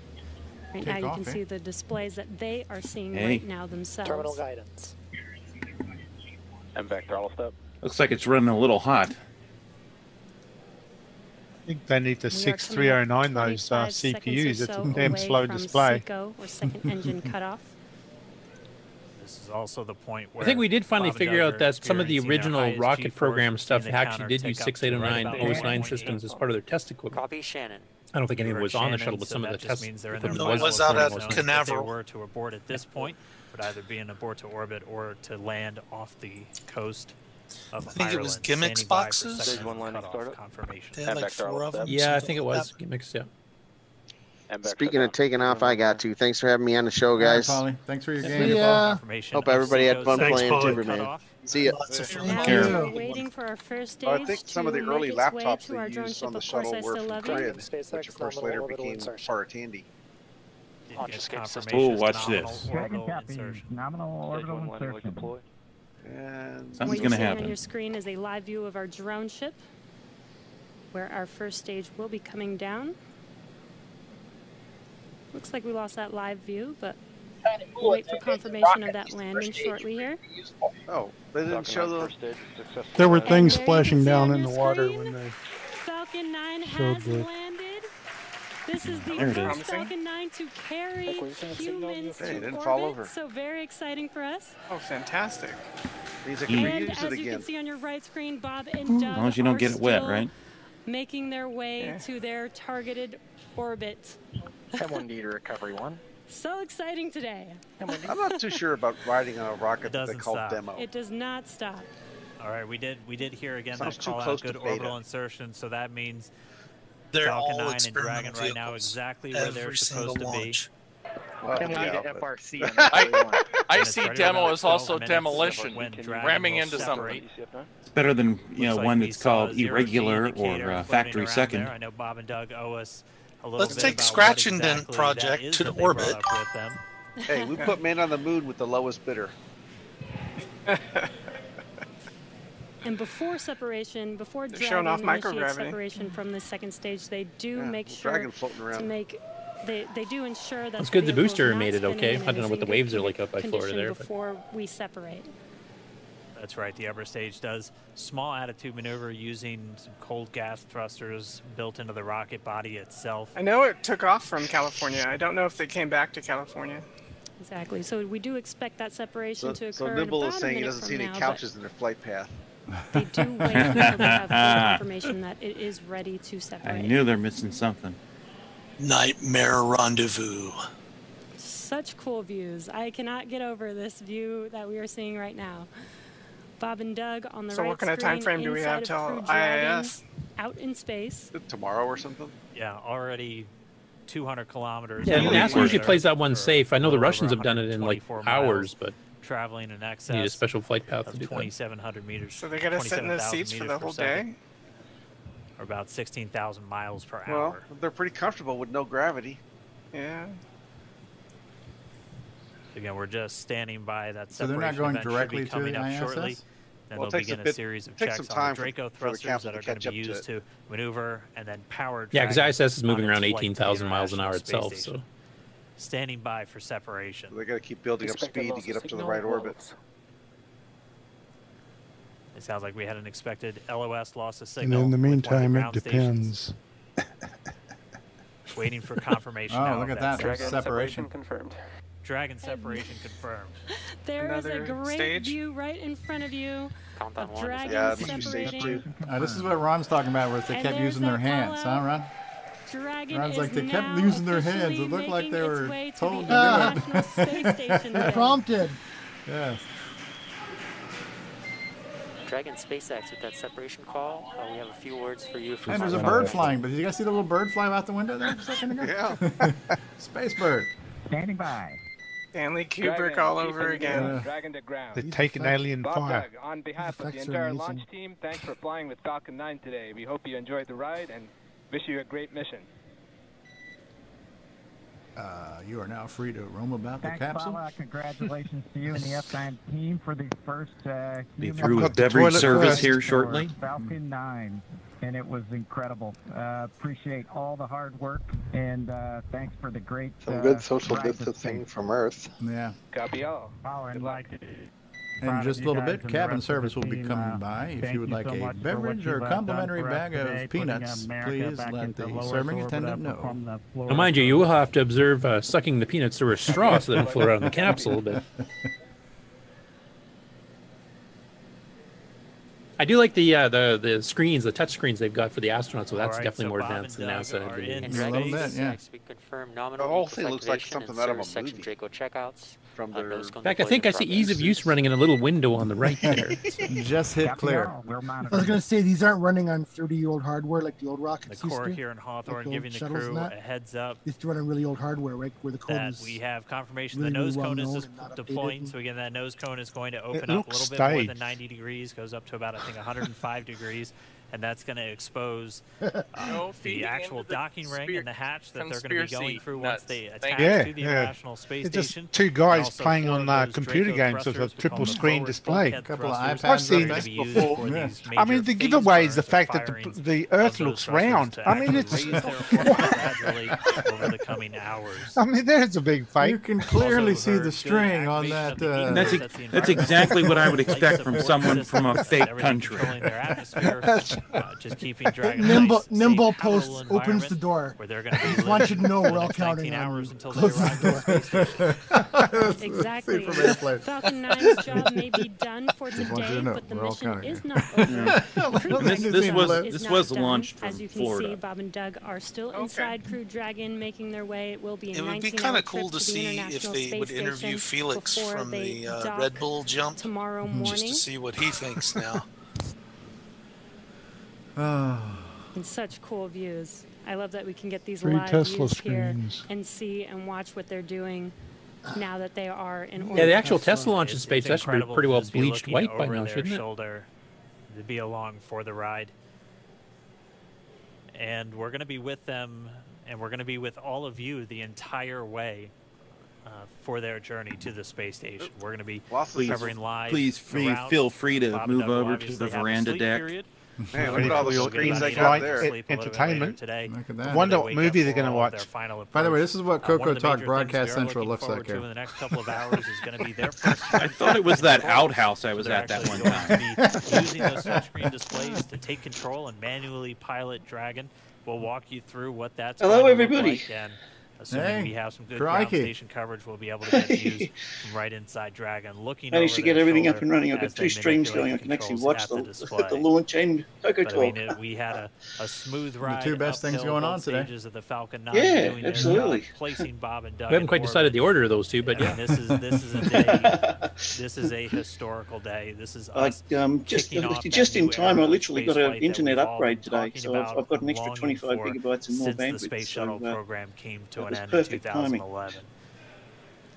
Yes. And the weather, the weather cooperated. Yes. Second time's a charm. right. David, do you know what time the actual dockings do?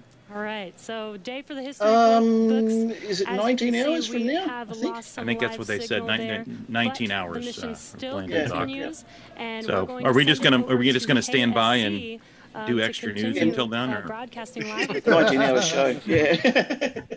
I better Don't we start do that padding every week? Cassie and Dan, we are just in awe over Coco here. Talk I woke up this Telethon, morning and hour was 14. NASA MST3K edition. uh, All We right. already know we can do a six-hour show. yeah, yeah, that's true. Only We've if we have that. Darren Ottery start kick off with a nice uh, music Yeah, video. yeah. Oh, I could. Yeah, we need another one of those. Tim Frank says, anybody know what the in-flight meal and movie is? yeah, the movie's Airplane. Uh, well, in-flight meal would be the in-flight meal would be fish? meatballs.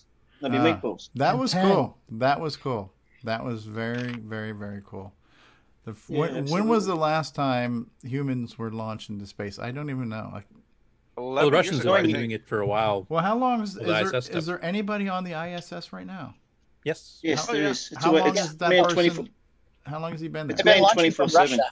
There's been somebody in space for 20 years constantly. Yep, it's it's it's continually manned twenty four seven, and it was nine years to, um, today since they launched the last space shuttle mission. So the last time they launched any American astronauts from American soil was nine years ago. Wow. But but Everything else has been Russia so far. We, We've been paying Russia to launch our people. Right. Yeah. Yeah, because the Soyuz is absolutely indestructible and So so Quality people ships? have. What's that, Tim? Oh, the Soyuz quality ships. They they they work. Unless you put a drill to them. Right. No, just just put some Capcom tape on it. It'll be fine. Oh my goodness! So we've been people have been being launched into space, but this is just the first time it's been from uh, from America. In Well, it's the first years, time a private since- company has done it ever. Okay. yeah, that's true. Yeah, yeah. and I think a decade period or so. Wow. Last shuttle mission. It's it's Yeah, you know, nine- nine it- years. It's Yeah. such a shame that we got so jaded. I remember as a kid the first time things were launched into space. You know, watching it on a little tiny black and white TV. I remember the first time, you know, people went on the moon, and that was like never had been done in, in history. And it was an amazing thing. And in and then since then, throughout the seventies and eighties, it seemed like they were just shooting shuttles up so often. Ah, it's another shuttle. Who cares? You know. So we kind of the, the the the magic of it seemed to kind of maybe not be as uh, appreciated as much. So TV kind of ruined it too. yeah. If you've seen Right. a launch live, it is completely different. I've never actually seen a launch live, so no, uh, I never for me, either. But I no, do. for, for me, Go ahead. for me, this thing is just it's just like a. I mean, this is just as exciting to me as what the initial first space shuttle launch was, and I remember that first space shuttle Yep. launch, what 80, 81 or eighty two or whatever, eighty one I think it was, and uh, and yeah, the reason why I wanted to just watch this undistracted was because all the lead up stuff I just find absolutely fascinating, and. Um, so uh, yeah, it's, and it's good to be back with the with the crew on Coco Talk now, and, and we've all got to see it live. It's just fantastic. I'm, I'm really excited. I'm I'm pumped about it.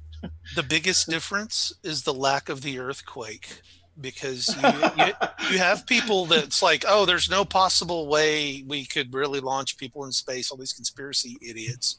But frankly, when you're eight miles away from the launch and the machine shakes the ground to the point where you fall over and Wow. windows are rattling in the frames or breaking if they didn't replace them with plexiglass, you can you you can just I, I know why Buzz Aldrin hit that dude for saying that they didn't go to space because yeah. the machine makes an earthquake for 10 miles around. Wow. It's possible. Yeah, that's all amazing. possible. Yeah.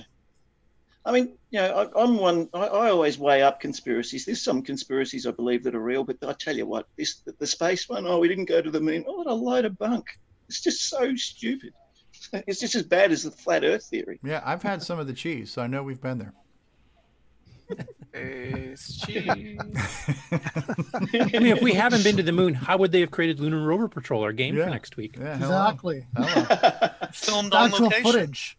And and Al, Alan Murphy had a great suggestion that uh, we should tie in a bunch of Coco themed space games on Space Talk today, but I just I just ran out of time before I could get them all loaded over to uh, Coco to do. So we're thinking that maybe tonight we'll do a uh, game on where we will, of course, the, we have the game of the week, which is Lunar Rover Patrol, but we can make it a, a Space Talk, Coco Talk, After Dark uh, game on gaming stream where we can play just all kinds of miscellaneous Coco space themed games tonight. So that'll be kind of fun. We'll carry on the space theme all night long. Um, favorite Lionel Richie song too. Um, so do we? We have more news. We have like real news to do, right? L. Curtis Boyle. Yeah, not a ton of them, but there's a few. All right, so we're going to take a commercial break and we'll come back with news from L. Curtis Boyle, everyone's favorite Canadian. It's time for everyone's favorite Canadian, L. Curtis Boyle. no, it's Nick Marotta. so let's see. I'm just a hack. We, I got to see what commercial I want to run. Uh, Have we done the PSA yet? The Which P- commercial? Are you, what which the which commercial are you going to break? I, I kind of want to see the Cocoa Thoughts again. That was pretty funny. You want to see the Cocoa Thoughts again? We will do that. We will we will lead in with the Cocoa Thoughts while I figure out what commercial to run. Here we go. And now, Cocoa Thoughts by Samuel Gimes. Sometimes the cocoa is. is. Uh, I never wanted to be a thinker at all. I wanted to be a Timberman. The colorful graphics, the unlockable characters. Ron Delvaux.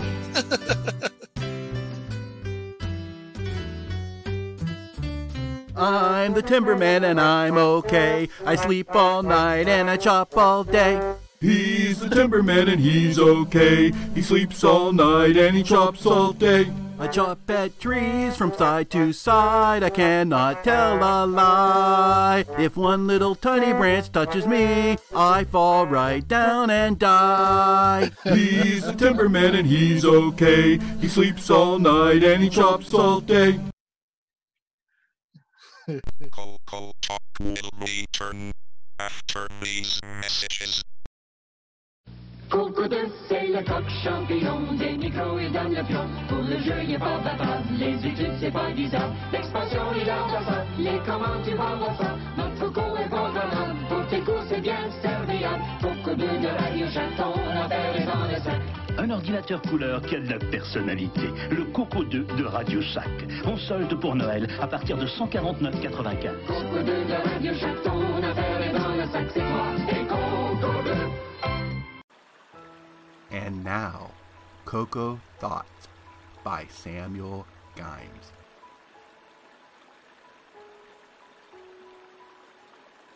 If you're using your color computer in Quebec and it stops working, is it now a Coco won't do?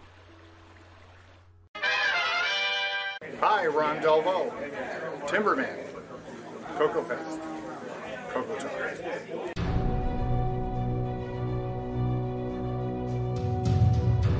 In a world where RGB produces black and white video, one cable can make a difference.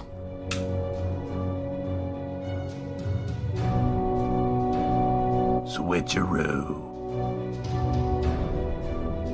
Coco3ScartCable.com.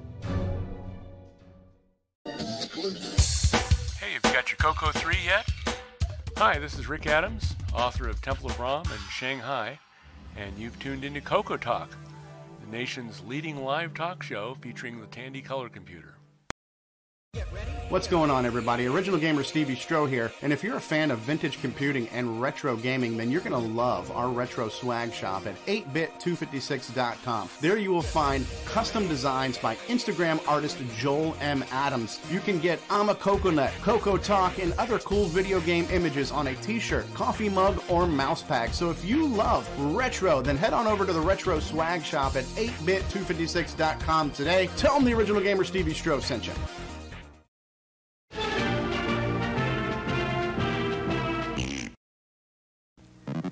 Shack store-wide manager's red tag sale is on now. We've slashed prices 20%, 30%, 40%, 50%. Save on famous Radio Shack hi-fi, car stereo, radios, toys, TV games, calculators, walkie-talkies, and CB radios. Look for the big red tag. Save like never before on these and literally hundreds of red tag specials. Hurry into Radio Shack today.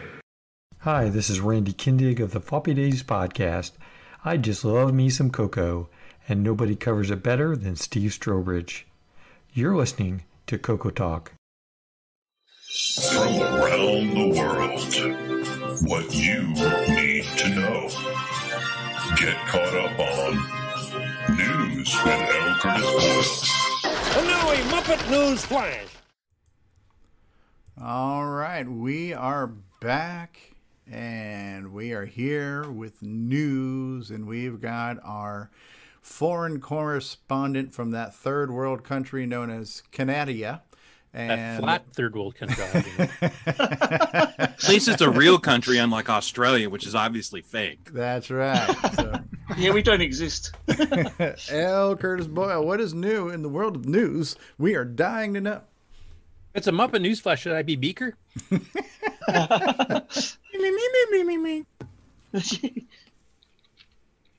Okay, let me share the Mr. Screen here. You guys see that?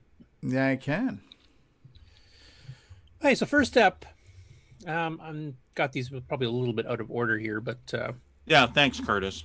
Actually, this first one's this first one's right. I have to switch between my browser and another app for one That of the news like things. I'm not sure I'm going to do Coco that. so- Mech keyboard there. Yeah, and that's Gary Becker, of course. Oh, Gary Becker. I didn't recognize. Yes, that's Oh, Gary where, where's the Becker port on that Coco then? Yeah. So anyway, this is uh, thanks to James Diffendaffer. Uh, Diffendaffer, sorry, he uh, posted a link in Discord this past week um, of the uh, Central Texas Retro Computer Club online meeting for May the second. Now, on this call were like Brendan Donahue, Gary Becker, says a few Coco people, some other Tier City people too. But Gary was kind of giving a little bit of an update on the GIME-X stuff here, so I thought I'd play this because I don't think a lot of people got to see this before. So no, let me know if the volume's okay. Everybody see this one? Yeah. This bring it is up a the, notch. the inside of uh, Color Computer 3, Tandy Color Computer 3. Is there anything on the keys? Yeah, they're kind of light. This is a an aftermarket keyboard. Oh. Let me see if I can maybe get a little bit better video on that. Gary, is it one of Ed Snyder's keyboards? Yes, yes. Yeah, Oh, okay. beautiful. Yeah. Yeah, his they're a lot more uh, rugged than the original one is. Oh yeah. Agreed. And but the main thing I wanted to show on this is there's a uh, a plug-in for it here, right in here, which is a project I've been working on for slightly more than a year. Ed actually did the hardware part of it, but I'm doing the FPGA part of it. It's, it's called the uh, the GIME-X. The GIME is the main chip on the Color Computer 3. So we are recreating the, the GIME and then adding extensions to it. Huh. And then there's a the memory board right in here, which holds two meg. The Original only had uh, uh, up to 512 on it. And then Oh, the Gary. GIME-X, yeah, So, so Gary, would you say the the uh, the GIME-X is um, it's a Coco VGA except that it's it works with the the uh, the, the latest version of the Coco, right? The the, the Coco three. yeah, yeah, yeah. It's a, It's awesome. Yeah, it gives a, a few more video modes. The original color computer, you know, was limited to uh, 16 colors max, and I've actually added 256 color mode to this. And then uh, there's several different 256 color modes, and then I've done some other extensions to it stuff also. But yeah, that's something that me and Ed have kind of been working on now for, like I said, slightly more than a year. Wow. He is starting to uh, sample it to uh, developers this this month. We I think still that's have, going to be. I think that's going to be a hot seller, Gary. I think you guys are going to sell a lot of those. yeah, I think so. I, I or Ed's going to sell a lot of those. Yeah, that's fine. Anyways, I thought it was a pretty cool update, and I hadn't seen that before. Yeah. And uh, I'm I'm on the list of the people that are supposed to be getting beta versions of the board. Of course, with uh, COVID, you know, stuff of the borders delayed, as a few of us have discovered. I think uh, David O'Connor, you've had some issues with that too. So Yeah, yeah, yeah. Well, I was I this is what I was thinking about the GIME-X because as as nice as it is and as, as it's going to be and even if the Coco VGA which I'm also a fan of and we've got sound cards we've got all these things that are great hardware additions to the Coco the the challenge is is getting support for them or getting development for it. But where I see the GIME-X, especially getting into your um, foreign little hands, is that if you start doing NitrOS Nine drivers for it, now Oh, yeah. even some dipshit like me can now write a program in BASIC09 that could be a GIME-X enabled thing, and I don't have to know how to talk to its registers because you can just write a driver for it. So um, to kind of gimme Xify NitrOS 9 would be a really cool thing because now there's existing software that can take advantage of these resolutions. There's hopefully extensions you can add to BASIC to enable these new modes and colors and stuff. So I think that would probably be one of the fastest ways to start developing for this if um, if the OS supports there and you don't have to write you know hand code all the routines to talk to this new hardware. You know. More Yep, speed too.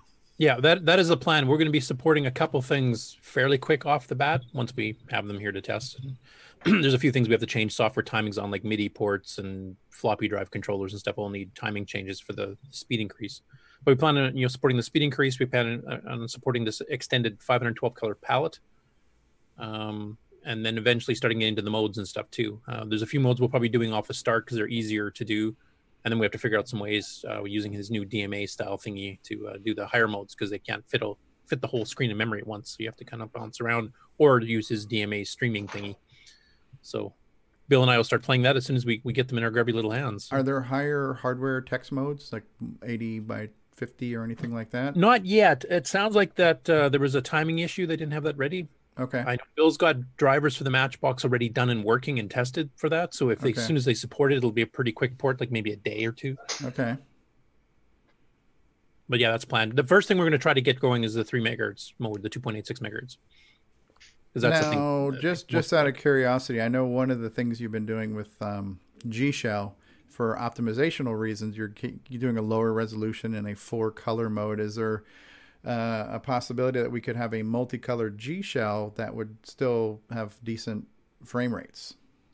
Well, once again, it comes to the fact when you start getting the really high res, high color modes, you're starting to use more memory than you can fit the 6809 viewable at once. So you have to Hmm. split your screen and bring in chunks of it and write to that part. Um, Oh, which, you if you're just of- like dumping a picture, that's easy. If, if you're trying to like draw a circle and it's going to extend between you know three or Hmm. four map screens, you got to figure out okay, I've stopped drawing here. I got to bring the next chunk. It's got to continue drawing over there. So you- do you have That's why I have to find out how a streaming thing works. Yeah, do you have to like kind of MMU through the video screen at this point? Yeah. Okay. Yeah. Yeah, right now we, we get like right now the way the graphics driver is set up is you can fit 32k of a screen in memory at once, which means you can fit a 320 by 216 color, 640 by 200 by 4 color. That's four Um, AK blocks that the MMU handles, right? So which is why in CoVDG we will be supporting 160 by 200 by 256 probably fairly quickly because that fits in 32k as oh, well. that would be cool for image viewing, right? For pretty gifs and stuff. Yeah, it'd be pretty. It'd be a little more low res. It'd be the same res as like Rescue and Fractalus or Mhm. Koronis Rift or some of those. Um, Rad Warrior on cartridge, I think that's another one. Um, even Gunstar, that's a lower res mode. Like that's something like that would fit on there as well. Um, I was hoping they would have the double vertical res because I was going to try to support 320 by 400 by 4 and 640 by 400 by 2 because then you can do you know graphics on a fairly high res screen, giving you a lot of pixels to fiddle with. Uh, but that anything with the extended vertical, apparently they have not got working yet because there's some timing changes you have to do between that the VGA and how do you do it with a regular RGB monitor, which this does support. I mean, you'd have to go into interlace mode basically to do that.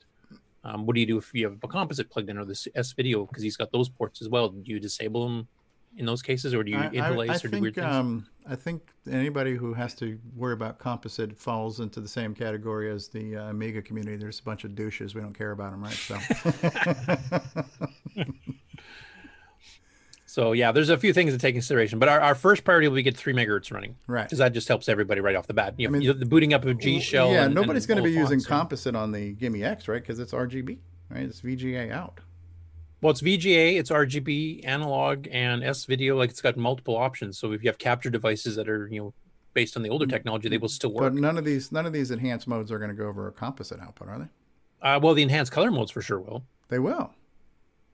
Yeah, if you have 512 color palette instead of a 64 color palette, there's no reason that won't Well, work. I guess because because this is still on the motherboard, I'm thinking that everything's coming out of the ports that are on the GIME-X circuit board, but it's actually pumping it back into the Coco motherboard. So the composite out that's already there is going to be able to see this. I'm not sure right. exactly how that works. If it's separate cabling, I haven't got Hmm. mine yet. Has anybody here got one yet? Yeah, I have mine hooked up. And I so have mine hooked up, and it and it does work that way. Okay, yeah, I'm, I guess Okay. my brain's not following the circuit logic here, but yeah, I guess that would make sense if it's Actually, Paul, if you have one, you want to give a quick review since uh, none of the rest of us do. what what you've Uh, seen so far? so far it's been awesome um so it uh it does output um the uh the the same signal out through the vga um it does the same through the rgb port and uh, it looks like it's doing the same out through the composite as well um, I was doing some, uh, we were doing some live demo of it when we were doing some game on stuff. I think it was with Downland two weeks ago, and we were playing around with the different outputs to see what they look like. Um, the uh, composite was a little, uh, little oversaturated, and the uh, RGB was a little undersaturated. But cleaning up uh, with filters through OBS, um, you know, it looks pretty good. That's what I was actually what you're seeing right now behind me. Timberman playing. That's through the GIME-X, um, and that's the, through the RGB output right there. Um, so I just you know tune that a little bit, and it looks good. But overall, um, I haven't done anything GIME-X specific with it yet. Um, Have you tried the semi graphics higher modes that did, that was supposed so- to fix? so I only tried um, what what I believe is already well known, uh, the issues that are already well known um, with like the Protectors two and the Guardian and that sort of stuff. Um, and it's it's not working. I mean, there's it, it works to some degree better than it did on the original GIME, but um, you know some things just flat out aren't working. And at some point, um, you know, I I intend to put some time into that to uh, see if can figure out what it is exactly that's um, you know some of the games that aren't working, maybe like Rampage and stuff like that. Um, do some investigative work into those. Um, you know, put them on a logic probe and uh, see if you can figure out where, um, not a logic probe, a logic analyzer, uh, to see if you can figure out where uh, those things are actually breaking. Is, is there a lot of things that are breaking at this point, or is it just a few? No, just just a few. I mean, um, and I think, uh, like I said, um, there's a Discord channel dedicated to uh, GIME-X testing at the moment. Uh, I think that's the only place uh, right now where folks are um, putting feedback. Um, I think I've sent a couple emails to Ed. I've yet to hear back, but um, I think so far, you know, that's been the primary mode of uh, collaboration for folks to stay on the same page as to what they're testing. But uh, I haven't found anything really other than what's already been discussed that doesn't work. You know, the Rampage uh, is one of them, and um, you know, um, you know, the the semi graphic stuff. Yeah, so I'm assuming that the other higher semi graphics mode games, of which there's a couple dozen that you know Steve and I have shown before too. I'm assuming all those are working. It's just the oddball ones that you know did mixed text and graphics using sub parts of each scan line, like Protectors too and then garden uses that weird overscan mode. Yeah, it's like 48 uh, scan lines. I'm not sure bytes per what it scan line. 48 bytes per scan line. Yeah. Okay, so if the regular semi graphics works, I mean that's a huge improvement because I mean we Nick Nick Marentes came up with that little you know poke you can do on the GIME to fool it to kind of fake semi graphics, but you can't do any text at all. And from the sounds of it, I think the GIME-X will handle all the regular text just fine. It's only if you start doing the mixed mode stuff, like or mixing the So, characters. Has together. anybody tried like Audio Spectrum Analyzer? That's a perfect one to try. That's semi graphics with, with Yeah, text, yeah. or uh, like PackTac or something like that. Yeah. Those are Uh, I, I haven't tried those yet, Stevie, but uh, definitely put them on my list. Uh, give it a shot. Yeah, I believe Ed had said that he tried a couple of those and they, those are working. okay. So I have an update regarding the GIME-X and PAL Coco 3s as well. Um, as we know, I think I mentioned last week that um, I hadn't been in touch with Ed yet, but uh, I had an idea maybe that uh, Ed and I could exchange a couple of motherboards from our uh, Coco 3s. I've got two PAL Coco 3s here. Um, neither of them will work with the GIME-X at the moment because of physical constraints, because it, it just physically won't fit. Um, so I got in touch with Ed uh, during the week and sent him an email and said, "Look, what, what do you think of the idea if we just uh, take the motherboards out of our Coco threes? I give you a, a, a PAL motherboard that you can work on and, and develop a, a PAL version of the GIME-X, and uh, in exchange, you'll give me a an NTSC board that I can have with an existing GIME-X and, and do further testing and you know, work uh, as part of the, the beta team and, and you know for testing things and see how it goes." So uh, I haven't yet heard back from Ed yet, but um, but I mean, uh, uh, regarding the fine details, I have heard back from him. He said, "Yeah, great idea, let's do it." Um, so he's all for it. So we're going to do it. We've just got to organise logistics at the moment. Just out of curiosity, David, you kind of look like you're at uh, Mission Control SpaceX there too. How was uh, how's the launch status from your end? Oh, everything was a go for launch here, right from the word go. It's all the modules are working properly, the real-time clock's working properly. It's uh, everything was go here, and it's it's all been controlled from a Coco three. So the the the, the, uh, the dragon, you know, the dragon and Coco, they're all related together. So, uh, oh, I, I, I'm yeah. Excellent. Excellent. Yep. But definitely looking forward to it. I mean, we'll be able to support some stuff out of the gate uh, fairly Yeah, quickly, and then some other stuff is going to take some planning. Kind, of good to see Gary Becker again too, because I don't he's I don't think he's as connected to people online. So we you know there's people we can see on Discord and on Facebook a little more frequently. Gary is the guy I typically only see once a year at CoCoFest, so I didn't get a chance to see him this year. So it was good to see. Yeah, and I heard it at one time that somebody was saying he was in ill health, and he seems to be okay here. So well, hopefully Yeah, he's yeah. recovered from whatever was good, ailing. him. Good to see him. okay, next up, uh, Jason. I'm going to skip one story and save that one for last, just because I have to switch between apps to do a full throw of that. So next we'll come up with this one. Some some bald guy named Stevie, I think, uh, did a video here. I just want I just want to go on record once again. I've I've been saying this for years. The MC10 is incredible. It's an amazing machine. It's fantastic. There's uh, incredible people working for it. Jim Gerrie, amazing man, doing fantastic work. Um, MC10, uh, all the way. Can we fact check that? Yeah, yeah, we have. Yeah, I think we're going to get a Twitter warning wiped- on that. we And haven't We've just been flagged by yet. YouTube by, Yeah. for fact check. Yeah, fake news. Uh, so. Yeah, I There's a little gonna- small board. Yeah, that's the MCX 128. I've had my MC10s and all my uh, upgrades for many years, and I've been threatening to do something with them. And since I've gotten more um, familiar with the PyDriveWire, which also supported MC, I thought, well, let me finally put all these pieces together and see if I can get, you know, for lack of better words, drive wire working on the MC10, and and it works. Speaking of mission control, you can see my control board back there in the background. So. Uh, neat stuff. So yeah, I bought mine many years ago, and and it's, and it's all good. So And I was going to ask you this because I'm not familiar with the MCX. What's the difference between MCX Basic and MCX Basic Large? the amount of RAM available in BASIC. So then Okay. uh, you get like 48k. Uh, one of them gives you like 32k. The other one gives you like 48k available um, RAM. And that's with the extended basic commands enabled. Yes, too. with the extended basic commands, and and the 48k is is obviously more desirable, but there would be certain programs that might not be compatible with it as far as how they're reading memory. So in the docs, he kind of mentions that you, certain software might require you to, to do the small RAM mode versus the big RAM mode. So it's uh, if you're doing new software, you want as much RAM as possible, but for compatibility reasons, they've got a like a medium mode. You know. Okay. And how smooth is the MC server stuff? Does that work quite well? Yeah, yeah. If you scroll down towards the end, you'll kind of see it um, mm, right around. Yeah, if you go back just a little bit. Yeah, right. Yeah, see right there. Just Oh, yeah, there. Yeah, so you just kind of pull up dir. You can get a list of what's in your folder, and then you can load things. So this is like using um, Disk Basic on your MC10. Wow, look at that animation. That is great. Yeah, Isn't that MC10 amazing? It is. MC10. So is- happy they're dancing. Yeah, yeah. Oh, great. Now I'm hungry. Commercials. Yeah, right. So Skip it, MC10, skip it, skip it. MC10 fact check on the Discord. How do you bring up the MC10 icon? Uh, that would be colon doorstop colon. Yeah. Ah, Yeah. So this Stevie's is love runs hot and cold. it does. Yeah. What Now, my, my last question on the 999? my last question for Stevie on the MC10 is how, how do you find the keyboard for typing? Uh, it's incredible. It's fantastic. It's amazing. Um, That bad, huh? I just saw the Be Twitter fact check flag come up again here. Um, It's a, it, it was it was bigly successful. Bigly successful. It's huge. The keyboard. I keyboard. think is you meant amazingly horrible.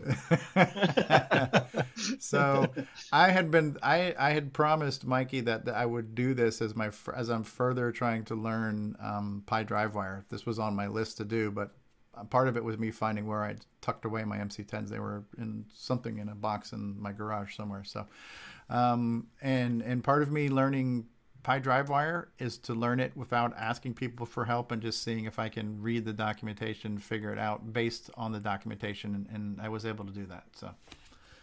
Like that Yeah, did from that the means book. that means my documentation is worth something. Yeah, It yeah. passed. It it's passing the Stevie test. That was it. It's- Yeah, that, that was one of my criteria for the ease of use documentation too. And then I actually sent it off to John Schaller then too, because he's new to the Coco period. I mean, Stevie does have a fairly good base knowledge of the Coco, maybe not OS nine, but he helped uh, the last revision I just did here last week too. That that's been updated too for for rank rank beginners. Well, I was going to ask you too. What's what's uh, the extension C10 supposed to stand for? Because I know you have some basic programs Uh, and some assembly they're- the same. They're cassette. I think it's a cassette file. It And is. So it, it's, exactly it's exactly the same as the Coco cassette file. The actual formatting is exactly the same. I don't know really. I think they just wanted you change the extension just so that you know that that particular cassette is for MC10 versus Coco. Yeah, because just called, the what, the files, basic right? tokens are not compatible. Uh, exactly, you know, not all of them are exactly the same in between MC Basic and uh, and Coco Basic. So so it's kind of like the dragons are different than the Cocos too. Then right, you can actually load the the way the cassette file into any of them because the the actual sounds bits and the actual bits and bytes the formatting of the data on the cassette is the same but you know if the you're using a different basic tokenizer it's not going to recognize it Okay. Now, does the MC10 have a ASCII mode for transferring back and forth? Like It the Dragon does not. Oh, really? There may be. I think there's some. There may be something in MCX Basic, but I'm a little rusty on that. Yeah, I was just going to ask, like, if they'd fix that in MCX. 'cause So make here's the cool thing about MCX Basic, similar to, to DriveWire. Let's say you want to start writing software and typing in software on your MC10, but wh- how do you how do you save it? Are you literally going to plug in cassettes and save things to freaking cassettes? I would hope that answer would be no. So you set up uh, an MC server and you boot up with your MCX Basic. You can now save to disk. You can do a save M, um, a save or save M, and save your file to the mounted folder that you have in your server. So you can now save your, you can work on your MC10 and save software to your PC, which to me that makes perfect sense. I would not want to save crap out to tape or save it to a WAV file somewhere else. You know, it just doesn't make sense to me. Um, so it's it's pretty cool, and um, and it's just something that I, I had not done, and and now it's done. History has been made. Yeah, and I'm hoping uh, if the MCX Basic supports the ASCII save, you could actually have a program you wrote years ago on the Coco that uses some extended basic low res or medium res mode, Mm, yeah, then transferred it's- over to. It's definitely I, I, there's there's really good documentation on the uh, MCX Wares site from Darren Atkins, and I, I pulled those up, and I don't have them all committed to memory, but there's a link to that MCX Wares site in in that video. So that'll take you straight to the project page from Darren, and you can get the not only the basic documentation that tells you all the commands to do stuff in basic, but it's and I also reference the MC server documentation to kind of understand some of the back end part of it too between those two docs and Mikey's doc, um, I was able to figure all of this out. And that was kind of my goal because I had 100 people that said, oh, let me help you, I'll help you. And that's great, but I want to figure it out, you know, and I was able to figure it out. That was part of the fun. Plus, that's the way you help beta test the documentation. as Yeah, that said, was that was part of Yes. my, my promise to Mikey too. Is that uh, listen, I'm I'm the idiot abroad, so if I can do it, any idiot can do it. So and that's why you know sometimes I feel like I'm mean to some of you guys in like the you know our little little bit closer community. I say, can you please read the documentation and please give you know give me feedback on how that went for you. I want you to help me improve the documentation. So Well- basically, if Stevie if uh, Stevie did it, then that means that I wrote it well enough for Stevie to understand and Well, that a- should as be- I'm thinking, there might have been one thing that I had to extrapolate on my own, Mikey, and that was uh, on the MC side. You you mentioned the set path, I think it was called, or set dir, Yeah. and trying to type that command into the um, PyDriveWire terminal window. It would not take that command, but the error message it gave me, it said type in MC space help. And then when I typed in MC space help, I realized there was a whole bunch of commands that started with MC for MC10. So I think it was MC space set path space Yep. Path. But I don't think the MC commands were in the documentation. So I had to, based on what I read, I stumbled across what I needed to, to know from, Ah. from the from the built-in help of the DriveWire server, but I don't think those were actually in the document. But um, so for your feedback there, Thank you. Yeah. Thank you for Cool. the feedback. yeah, So, are you planning on doing any follow-ups on this Stevie too at some yeah, point? yes, and um, because uh, because MC does not support uh, the PyDriveWire version of MC doesn't support a few things. Um, I'm gonna wait on that, or or maybe Okay. maybe run the other MC server off of my CocoPi or something. But right now it was a proof of concept, and I know I can do it. Um, so now I want to figure out a, a way to organize a library because there's so much software thanks to Jim Gerrie and a few others. um, how to figure out a folder structure for the library, and then just um, they're, they're in a, a hodgepodge of formats. Some of them are in WAV format, some of them are in that C10 format, some of them are in these CAS formats. So it's a mixed match of how people are saving out the images to the software. Uh, some of them are actually just bins where you can actually do a load them to a bin. And I don't know that all the full gamut of formats are supported in the Pi DriveWire version of MC protocol just yet, but I know they will be there. Yeah. So Wave CAS and C10 is definitely there because that's easy. Wave file support is partially there, even though in the documentation I say it's not um, not really uh, you know I say it's not there, but it actually is, and that's because I'm not sure if it's working. And you actually found a problem with that, so I'm looking into that problem right now. And bin file support. Uh, are there actually bin files available for the MC10? If you have, if you know where those are, please tell me because I couldn't find any when I looked. And anyway, um, well, Fla- Flag and I- Bird and Pac-Man would be the equivalent of a bin file, wouldn't they? If you just saved them out in that format. Well, they, they essentially are bin files that are packaged into those C10 files, but we're looking for an actual bin file on its own. Like yeah. A raw. Yeah, raw bin right. file. The, anything, anything in the cassette format, whether it's CAS or C10, is completely supported. Oh, so you're looking for something straight out of an assembler. Yes, an actual Right. dot bin file that we can try to load over. Was um, Lost Valley Pinball like that? Well, here's was the- here's the thing. Um, I don't know about the tools that we had in the past, but the tools that we have right now to build software for the MC10, um, they actually produce like an S record file, Motorola S Oh, record Motorola S record, okay, They don't even they don't even produce a bin file, and the reason why is because if you think about MCX Basic, there isn't such a thing as a bin file. It doesn't have an op- it didn't have an operating system, so this is something new for MCX Basic that the that the the the original MC server actually supports uh, the bin file format that you have from the Coco. Well, That's what I was wondering. Like Lost Valley Pinball was a Radio Shack. It was a binary file. ML And there- binary and- game. Yeah, and- and there- so so it is a, it is a binary, you know, and I do the same thing for DW term uh, MC10. Um, you know, the the assembler just creates an S record file, and the binary that that produces gets gets put right into a you know that gets converted into a, uh cassette file because MakeWave or something I don't remember. Uh, I think I use bin bin to cast or something like that is the tool that I use. Actually converts it to a cassette file. So um, the you know if if there are bin files for MC10, um, I you know that's the reason why you know uh, uh, why it's not currently there. But I do if somebody some is for you. releasing stuff in a bin in a dot bin for the MC10, I do want to support it.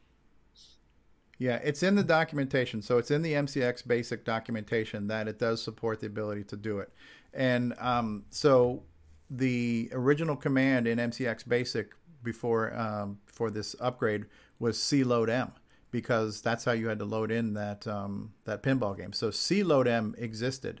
Um, but I, but there was no C save M. They gave you no provision to save assembly language. They, they I guess they couldn't imagine anybody assembling or creating assembly stuff on this machine. But there was a Hmm. C load M command to load a binary file from cassette. Um, the extension has been loaded now to do a load M from from MC, which is like their drive wire. And so now the question is, is can we find a um, native bin file that's not packaged in a DSK or, or C10 or, or CAS file format?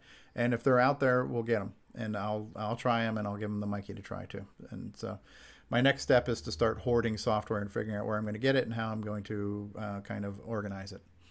Yep, I, I look forward to working with you more, Stevie, to help improve the reliability and you know make sure. all Well, the you know, I'm a member of several. Com- need to be I'm a there. member of several communities, and most of them are pretty douchey. But working with you has been a true pleasure. So. Oh, jeez. No, oh, is that a real compliment or not? I'm No, not sure. Yeah, no, it has. That's also just. I, I prefer to word it as uh, um, underhanded sarcasm. I think it's, it's shooting Mikey, it's, it's real right now, Mikey, but it may not last. Like no, I'm, I'm just, little- I'm he just, tends to change. I'm doing a callback to the Amigo guys. They were talking about how those other, those other communities were douches. It's so- like Stevie's, you know, view of, of ukuleles. I think. Yes, is kind yes. where you- Uh, no, it is a pleasure working with you, and I like that you're making me learn how to fish. You're not giving me the fish, right? So teach a man the fish is what I'm trying to do right now, not have you feed me the fish. So Yeah, you Uh, didn't you didn't ask you said you were gonna do it and I was busy this past week and I didn't uh, I didn't really have time to pay attention to what you were doing and boom you spit out a video. It's like oh it's work you know this isn't working. I'm like oh that's so awesome. Thank you Stevie. All right, Hey, next up, um, Carlos Camacho. Carlos Camacho is compiling a list of every possible model number for all the Cocos. So if anyone has one that's not on his list yet, you want to send it to him on Facebook here, and he's got the list here. If this shows up okay. I didn't realize there was this many model numbers. Wow. What's the serial number? well I know I know one he doesn't have and I think uh, is it is it Mark B that has it 26 3135 don't remember who Uh, has that Was that the one with the composite built in? yeah No, that was the educational Oh, so models, huh? the Educational one, yeah. Yeah, no, no, I don't have that one. Yeah, some somebody in the group has that one. I don't remember who it is. We hmm? don't need no education. All right. So. and the, the, the, the role of soundboard today is played by Stevie Stroh. Poorly, but- poorly. We're sorry. Uh, next up, this was a rather cute one, Alan Huffman. I was hoping he was going to be on here to kind of explain this. Uh, you know, he does this uh, little program here that basically does random and actually spells the word CoCoFest. So he said that's a hidden Easter egg. They knew about CoCoFest 40 years ago when I wrote Basic. and you look at the code, and yeah, it's it's using random, you know, type thing. But then he actually explains how the whole trick works. And this is, you know, part of Microsoft Basic because it's not really random. So you can kind of like fiddle it to uh, do anything you want it to do, really.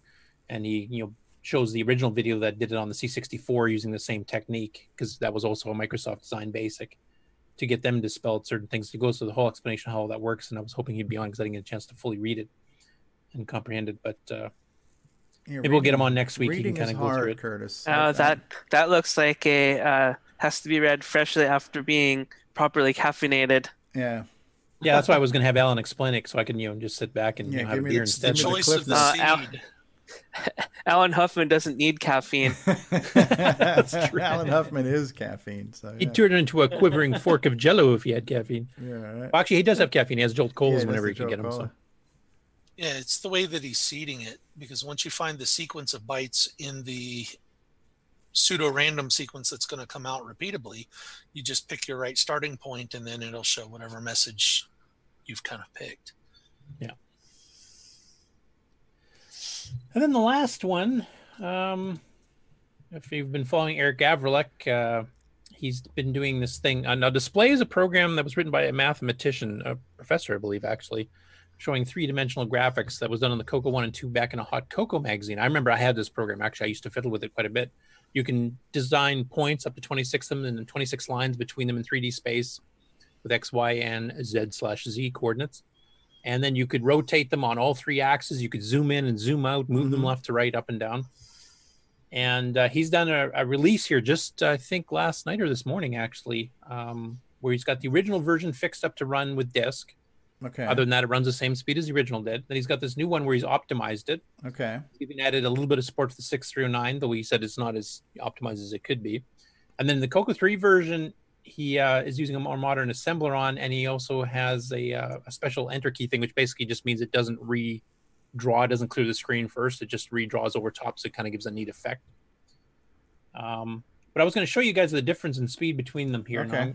Is there a way to change my share? Do I have to stop and then reshare to Mm, switch maybe if you drop down under shares, you can maybe pick something else. And be, just just want to remind you to remind me when you're done. There was two more things I wanted to add to the whole MC10 thing before we move on to something else.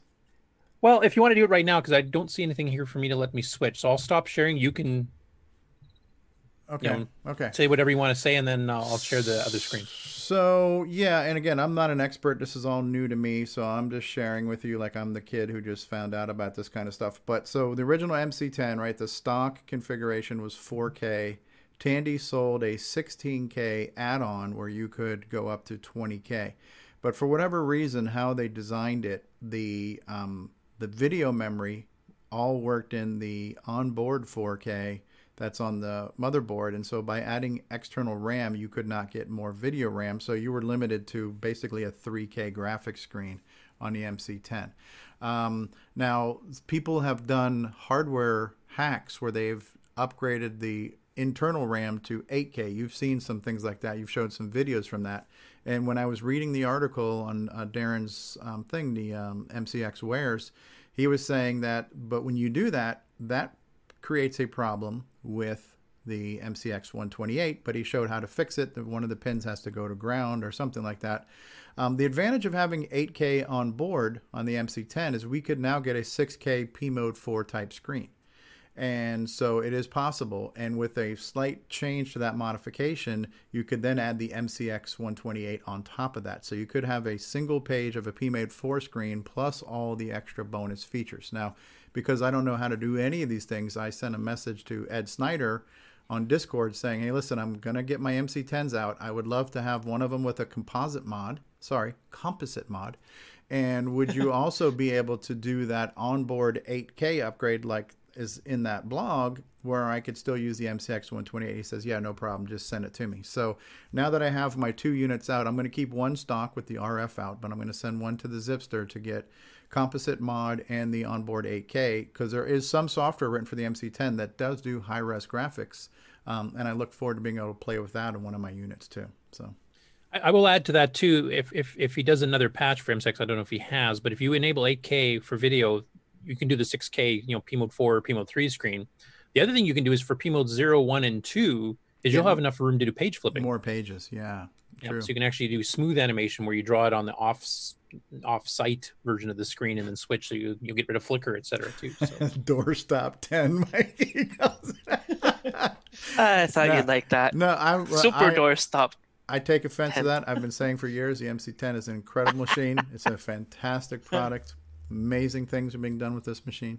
Um, Hey, my my MC10's even better because it's uh, my MC10 speaks French. Oh, we. Oh, you have the Alice.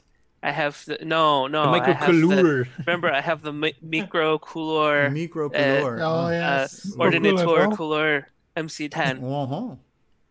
Okay. All right, Curtis, what do you got for us? Hey, the last one is just to show you that uh, the Eric Avrilex uh, display programs here because I got VCC up and running. Is his nickname on Facebook Mr. Happy? It should be. Mr. Nice Guy. Right. So. You guys seeing that? I see it. Yes. Okay. So he's got three samples, and I think these actually came on the original uh, Hot CoCo. It's Diamond, which is the one he showed in the demos. He's got a cube, and he's got the word word as a two dimensional thing, but you can flip it around in all three dimensions. So I probably won't show them all here, but uh, display itself is the original, basically patch for disk. Display two is his optimized one. Display three is basically the same optimized with a couple extra features on the Coco 3, of which most doesn't do too much. I'm going to demonstrate here, so I won't demo that one because it's speed wise the same. But I just want to show you the amount of optimizations he did. So let's switch over here. I'll run the original one first. You can see what the original Hot CoCo version came out as. And Simon Jonassen's done a bunch of stuff like this too. Yeah. Are you doing this now, or is this doing it itself? No, I'm doing it. Oh, okay. Did you hear my keyboard? Yep. Now this you'll see the VCC is kind of botching the colors a little bit here, but All right, we shouldn't have So a white your- border. your Z rotation, your X. No, uh, are now you doing this, or is it doing it on Yep. its own? No, I'm doing this. You just Okay, hold down the so keys. Based on the keys you press, you rotate it on a different Yep, angle. and you can shrink. Wow. And zoom, and if you move it over a little bit and then start rotating, it'll actually rotate around the center point you've created. Oh wow! Now I would love to see. Is there a battle zone that does this? That has this high resolution that's already out there for the Coco? This Rommel's Revenge, uh, the dragon one, actually uses this res. Okay, this is just totally reminding me of Battle Zone right now. Totally. Um, So anyway, that's that's what the original demo. almost looks like the Star of David right now. L'chaim. Okay, so So I will And I exit didn't that mean- I one, didn't and now David we'll run O'Connor display either. display two. This is the one that Eric's been working on. Uh, I missed that, Stevie.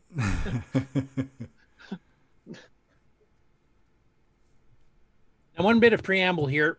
I will mention that the original article by David Meredith in Hot CoCo, he mentioned that he doesn't think it's possible to speed up his original routine by more than twice as fast. Hold my And beer. Eric took that as a direct challenge. of Hold my course. beer. Right, so. Oh wow, that is wicked fast. The other thing you add is you can actually rotate it on several axes at once. Let's uh, make that a little bit bigger here, and let's do uh, Z and. Y simultaneously. Zen. Oh wow, look at that. Crazy. Holy, holy crap! Ola, look at that. This is like screaming Simon Jonassen right now. We need this with the f- floating text and like 19 voice music in the background and naked boobies, and this would be a total. Are total. you Si- sure you're still at 1.79 megahertz? 1.79 megahertz. Great Scott. Um, what, what the hell? You can actually do some pretty cool effects with this. Yeah, you can. That is cool. Imagine the uh, Attach the that. Uh, attach that thing to a Falcon 9 rocket. Yeah, look at that thing. That is wicked cool. spinning around So everywhere what, except what CPU speed are you running? Uh, I believe this one's actually the Coco 1 and 2 version, so I think this is still 0.895. I'd have to Yeah, double check so- with but Uh, turn on the double clock and try it. Yeah. that's a good idea to try, assuming he's not doing that already. We'll have to find out. But Yeah, The cursor is not blinking, blinking, blinking too fast.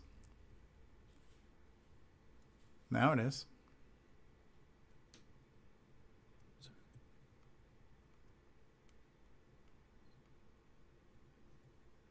is that any faster? It's hard to tell. I don't know if it's frame locked or Seems not. faster. Seems Um, faster. I, I think that it's not too shabby for a kilohertz machine, and even with a megahertz machine, yep, it's much faster. It's super smooth too, because he's doing uh, he's doing double buffering now, so you're not getting any flickers, right? Hey, Brian Weezer's out there. Hey, Brian. He says this reminds him of the Star Wars too, right? So yeah, a lot of vector games come to mind here. The 3D vectors. That is So this is uh, insane. So this is Co- so this is a Coco one and two pro- Coco one and two program, but you're running it on Coco three emulation, yeah. Yeah, yeah. So we can pump some more speed into it. So is this about? Can we get this and download it and play around with it? He Or? put it on Facebook. Yeah, got a Oh, link on okay, yeah. Facebook. Word Oh, cool. to your mother. Well, look at that. That's cool. Yes. So next, I'm wondering when Curtis starts poking at it and starts 6309ing the heck out of it even further. You'll have to have uh, motion blur I mean, behind it. I don't- Built-in surfaces. I don't know what it's like to to do this programmatically, but I would love to see a game start off with like this flipping text that's rotating and flipping all up in your face. That would be such a cool way to kick off the title screen for a game. Yeah. Right? No The only one I've seen really do it is CC Space Trek uh, by Spectral because they have that you know galaxy far, far away thing kind of. Oh, going and do you guys want to see? Do you guys want to see the view from space real quick over here on uh, the NASA thing? They're showing that. Oh yeah, go for it. Okay. Let's, Does it involve a car? It's got a road. worldwide network It's got a car. ground stations to communicate with the space. Dodge some furniture. Yeah, you'll just be real a quick, I want to correct myself now that I can Space see the image a little better. That's actually a live shot from the International Space Station. Oh. It looked like a radiator. Yeah, for a second I Oh. thought it was the Dragon trunk there, uh, but nope, Well, that I the see ISS. So that's where Bob and. Doug are heading.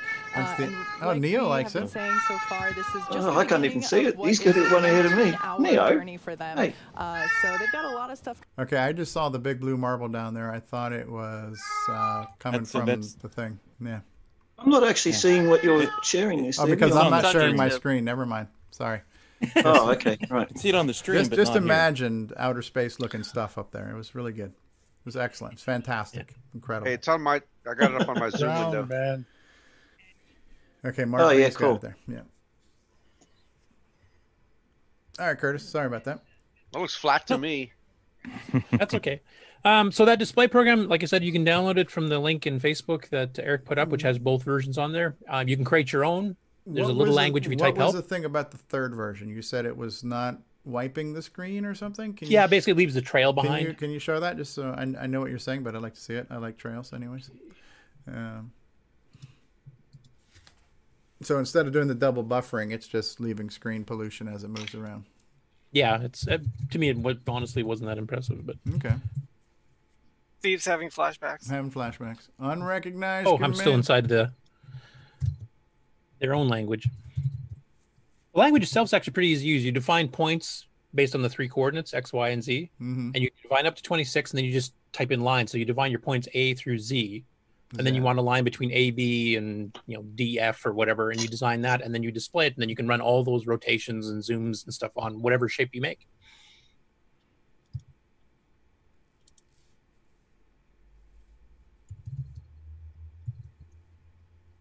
So any of the any of the other images you can now load up. Okay, so so you're turning off the page flipping. Okay. Yeah. And that's got a cool effect to it as well though. That's trippy. Yeah. Totally. Totally trippy. A little bit of a spirograph kind of thing. Yeah, yeah. Hmm. So now I'm wondering what the madman will do with this too. Exactly. Well, he's done like stuff like point this. data, line data. This sounds like note data, but in a different. uh, yeah, no, Simon's application. done Simon's done some demos like this already. Yeah. So yeah. Yeah. That's cool. And both of them are really good programmers. So I mean, depending on how much. I mean, Eric has said it's not as optimized as it could be yet. And he actually, I think he's uh, planning on issuing a challenge if he hasn't already for some people to optimize certain routines that he hasn't Oh, touched cool. yet. Okay. Very cool. And Hey, that's Curtis, the news. It's time for you to optimize. I've got enough things on my plate. Thank you very much. Dr. Dre, it's time to optimize. All right, so that's cool. Very, very cool. So that concludes news with L. Curtis Boyle. How about we take another break and we'll be back for everyone's favorite part of the show where we talk about project updates and acquisitions. Um, what do we want to, what commercial, you know what I'm going to do? I'm just going to run our little community, whatever things, you know, the stuff that everybody needs to know.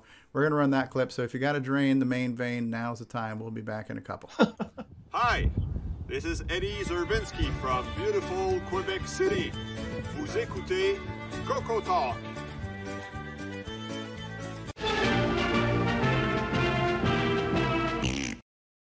As you're enjoying Coco Talk, we also want to remind you about the Coco Discord server. This is a place where people come to connect, to ask questions, to provide answers, to share information, and to socialize. So when you're done, why don't you head on over to the Coco Discord server and we'll continue the conversation there. The easy to remember link is discord.cocotalk.live. See you on Discord. Coco 123 is the Glenside Color Computer Club community newsletter that's been in publication since 1985. While the Rainbow magazine may be gone, it doesn't mean you still can't have a cool Coco periodical. Head on over to the Glenside Color Computer website at glensideccc.com and then click on the Documents link to view all the past issues of the Coco 123 newsletter. Not only can you read all of the past and present issues, we'd also love to hear some submissions from you. So if you'd like to send an article, a column, uh, something to talk about, maybe even a program listing, send an email to glensidecc at gmail.com. We'd love to hear from you.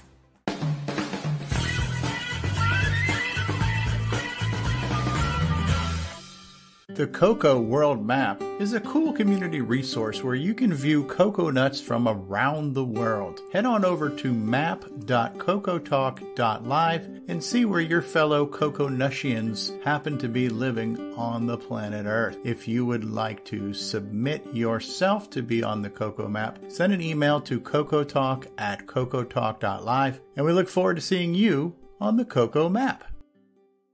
Hey guys, it's Stevie Strode. and If you've been watching Coco Talk for a while, hopefully you understand that everyone is welcome to join this show. You don't need an impressive resume to get on. You just need to enjoy the Coco and be willing to talk about it. There is no wrong way to Coco. There is no wrong way to be a fan of the Coco. There's no wrong way to be on Coco Talk. You just have to want to talk Coco. So if you would like to join us, then reach out to us on our Discord server, which is discord.cocotalk.live, or send an email to cocotalk at cocotalk.live, and let's get you on the show and let's talk about the Coco. Hi, I'm Tim, and you're watching Coco Talk Live. And I'm playing Daggorath online like that idiot from the book. Uh, can you can you dial back on the condescension there as you respond there?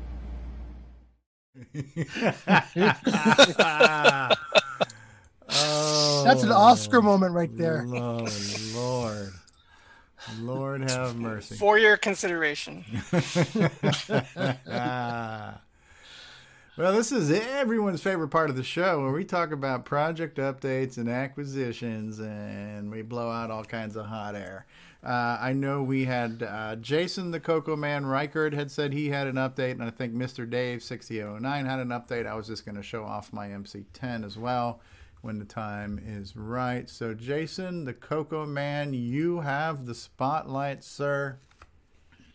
Oh, they spotlighted this. Um, I have a couple things. Um, it's not- all that exciting, the first one here, but uh, last week uh, we it had been mentioned up. Um, uh, someone on the program had mentioned uh, some things that uh, uh, boxes. So I got, I have a whole bunch of cocoa-sized boxes. I know it's just a bunch of cardboard wrapped in plastic, but uh, Yeah, it was Brian the Weasler, cocoa-sized boxes. Brian Weasler mentioned on the show. Yeah. I believe Boise Pete also mentioned uh, that's what he's using.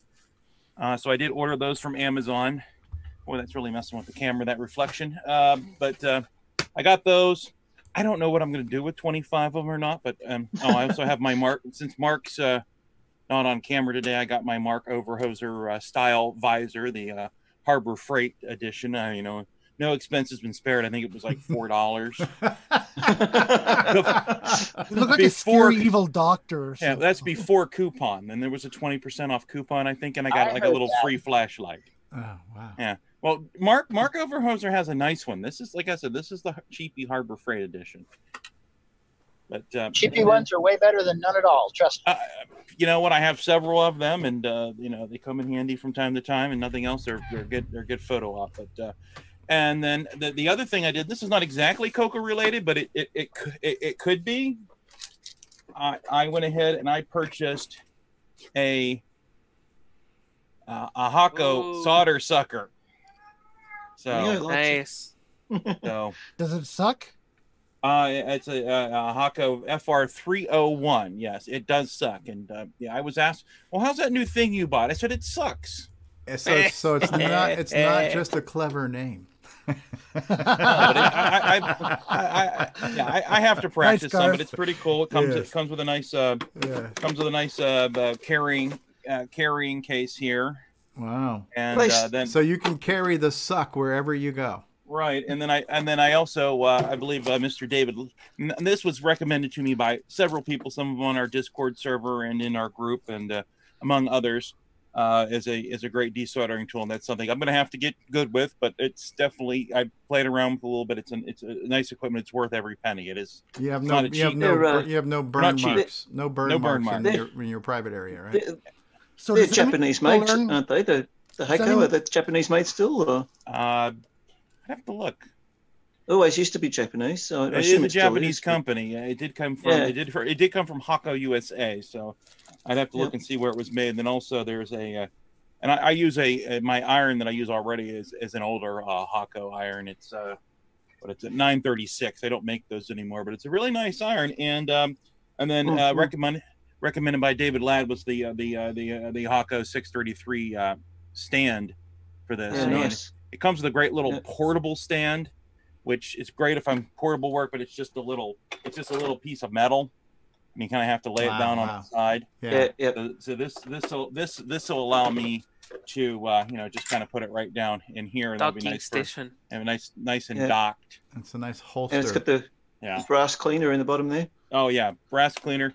Yeah, this is that's a uh, Hakko. What is it? Five nine nine B. You can buy just a five nine nine B. I have another one over there with my iron. They're like, I don't know, they're like seven or eight bucks on uh, Amazon just for that cleaner, and they're really nice. I have these. We use these at work yeah. also, so that's I. When I saw one on Amazon, I grabbed it. But, uh, not exactly one. cocoa related, but I think at some point it Oh, will could be.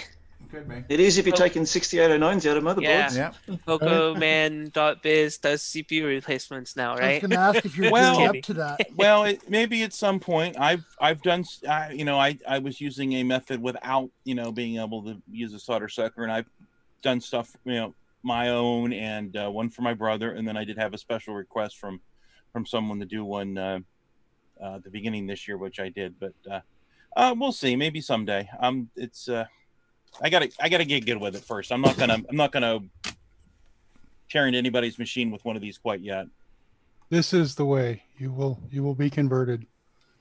oh, it's great. So what I've seen so far, I have like a a, a scrap PC board. I've been kind of just working with, and it. Uh, Just don't let that little filter disc plug up because then Yeah. you will start Yeah. burning things.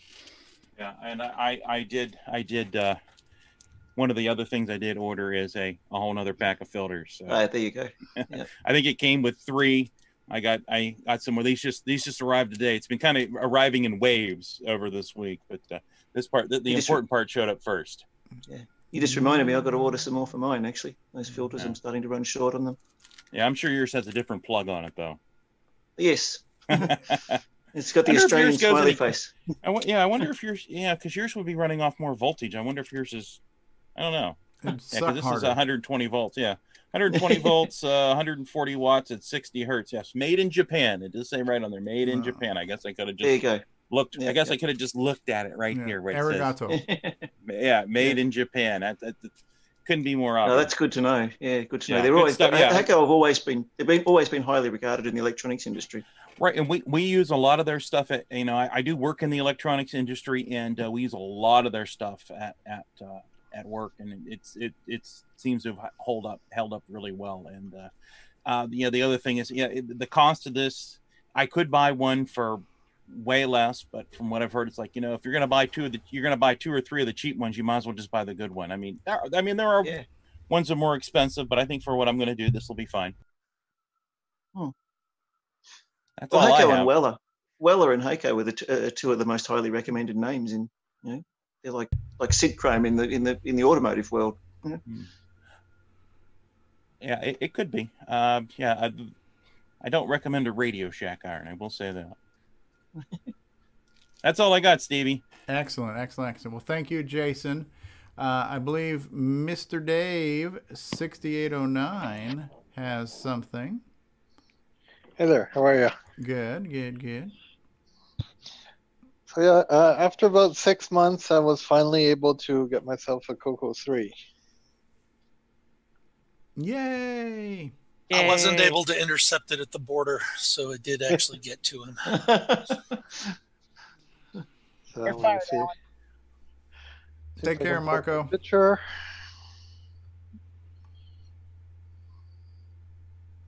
Okay. There we go. Can you see it? Yes, it's a beauty. eh? Okay. So here's the hardware I got. I got a nice Coco 3 128K deluxe Love joystick. that. Love that monitor door. Oh yeah, monitor with the that's a- door. That's how you know it's fake. it's photoshopped it. Got a nice monitor, multi-pack interface. Uh, the disk drive runs smooth like a Cadillac. I was really surprised. Nice. Really, really. Yes, baby. It's the first time I put in a floppy disk in about 20 years, so uh, I was impressed. Cool. Mr. Dave Ladd, 6809. and even more impressed is So take it that is, uh, multi-pack was works with the Coco 3 all right then. Now here's the swag I got with it. Oh my God! Oh, nice. Look at that! You got a Yeah. table Oh, full yeah. of goodies. On the left, we got uh, 24 issues of Rainbow magazine, Wow! which are really thick. Lots of OS 9 stuff, very incredible. Um, lots of games, books, all the documentation for the joystick, for the monitor, you name it. There's an original Pooyan cassette Oh, with wow. the book. Um, I've got Rampage, Robocop, Malcolm Mortar, Sexter, Math Bingo, Tetris. I'm sending off to a buddy. And uh, there's 70 floppy disks, including a lot of uh, Rainbow on disk. Wow! And the floppy It's disk pretty- filer there too with the flip top. Yeah. It's You'll a have pretty to good check Coco the 3 archive. starter kit. Yeah. You have to check the archive to see if you have any missing uh, rainbow on discs. Yeah, there's quite a few in there. I, I was. Uh, Yeah, if you can I was- upload any missing ones to the archive, that'd be great. Okay. Let's see what we're missing. Uh, What was that Yeah. uh, beige device uh, underneath the um, floppy disk carrier? Device under the floppy disk carrier. I'll have to look at that in a second. Okay. So I never had this monitor, and I was really impressed with it. CM8, yeah. That is Yeah, nice. the holy when I grail opened to up the digital Coco- Yeah, if, if you've only ever ran composite RF, RGB is like night and day. Absolutely. So he's Here was a surprise. he's bringing back When I the opened picture. up the Coco, Okay. Six Socket. six B six eight B oh nine. Socketed, yeah. Zip That's socket. socketed. That's a zip socket. Oh yeah, wow. yeah, nice. Wow. That's cool. You got it easy, man. yeah, I know. Yeah, so that's it's already a 6309. That took like so that w- that was an aftermarket upgrade though, right? Yeah, it was done by uh, some kind of tech shop. They actually put a sticker and re-extended the guarantee, Oh wow. and Oh, they they put right. a zero insertion force socket, so I can swap CPUs. So basically, I can swap uh, hot swap cartridges all day, and I can just uh, you know keep changing No, the you CPU. can't. Just popping a new one now and then, and that's good.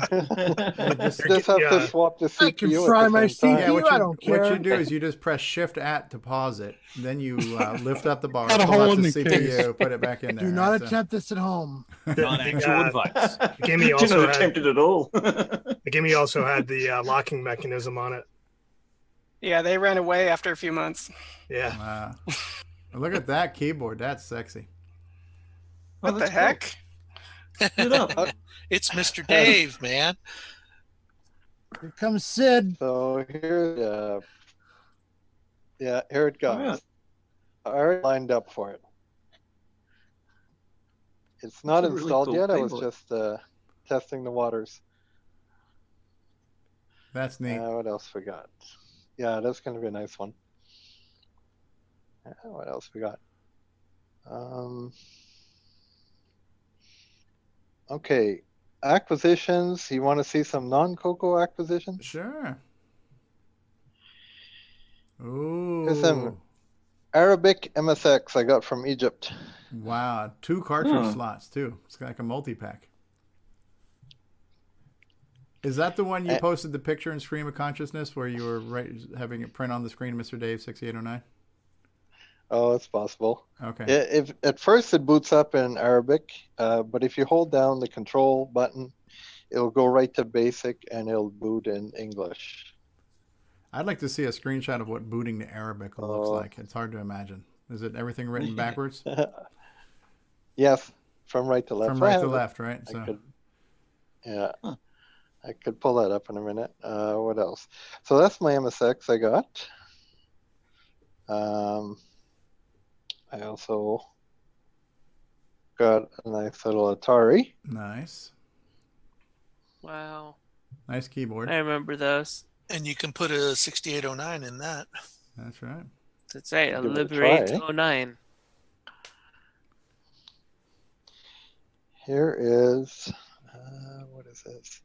Oh, this was the test screen of the Atari. It would play music and do little video. Oh, neat.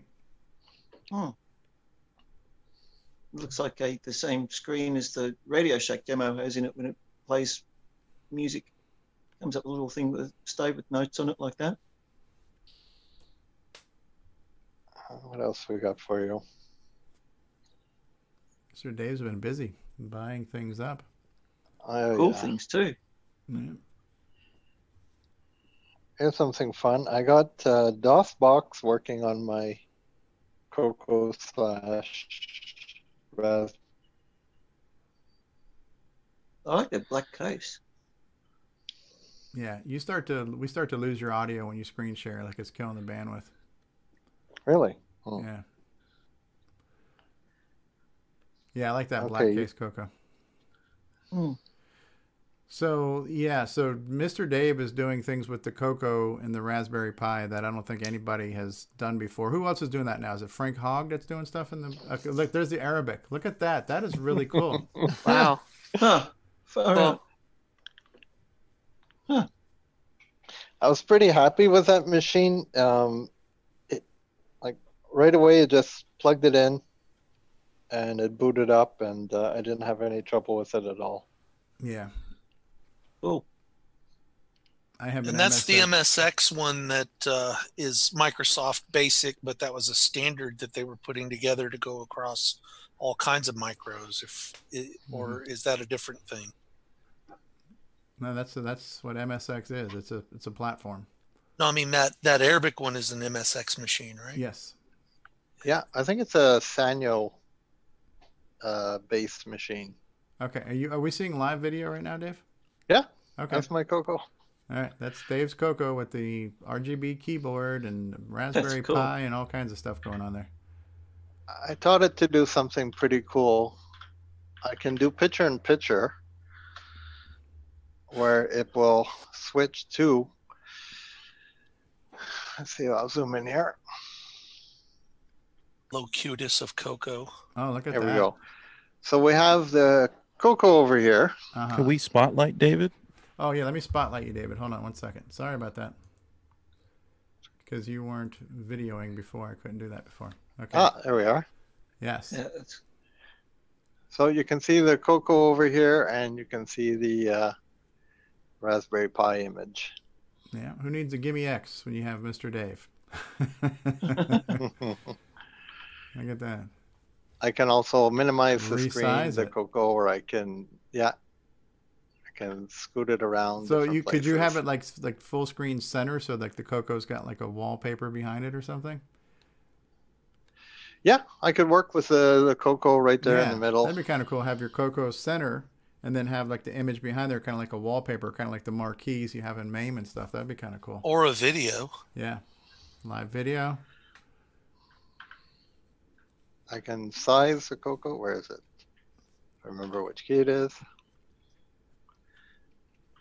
Let's go larger. Can send it in the middle. So right there. So yeah, you can do your Coco stuff, whatever you want. Hey, Dave, how long does it Yes. take the uh, Raspberry Pi uh, for the keyboard to boot up so the Coco is actually taking input? Um, if I bother to turn the Raspberry Pi off, it doesn't take very long. Um, I had it going directly there, so it's uh, it's a little bit slow switching between video modes at the moment. That's my only problem.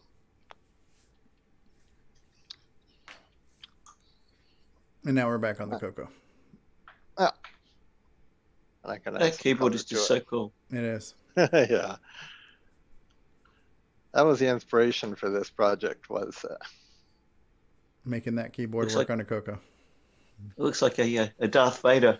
Yeah. Coco. And here's my prototype video card. Wow. Yeah, it's got my own VGA. Oh, cool. And and it's using a uh, composite to VGA converter. That gives me all the uh, picture-in-picture functions. Hmm. Oh, so you're getting you're doing your Coco through there to the composite. Yeah. Okay. So I can pull up like a command menu. So I can say image one. So I'm on Coco. I'll hit image one, and it's gonna sh- wipe over, and it'll give me. So it uses Raspberry Pi for stuff that um, is harder for the Coco to do, like obviously 16 million colors. And then she'll switch right back to the Coco. Wow. It's a So I can setup. hit my Alt key, and it gives me any of the. Um, this is a current list of the uh, commands I can use. Oh, I like that you you called your MIDI function Korg. That was one of my earlier MIDI keyboard um, chips I used. Hmm. Web page. And I still, yeah, I still have my hotkeys. I can like just hit a hotkey. Change your change your color mode. Your colors. Burn, your, burn your fingers. Oops. We don't see it very well in this video, but it's blue. Yeah. Oh, that's neat.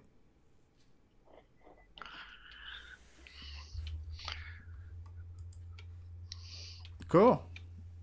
Hmm. You got more, or is that it? Um, I have one more thing I guess I could show. Oh, okay. One last thing. This is a potential project. Potential project.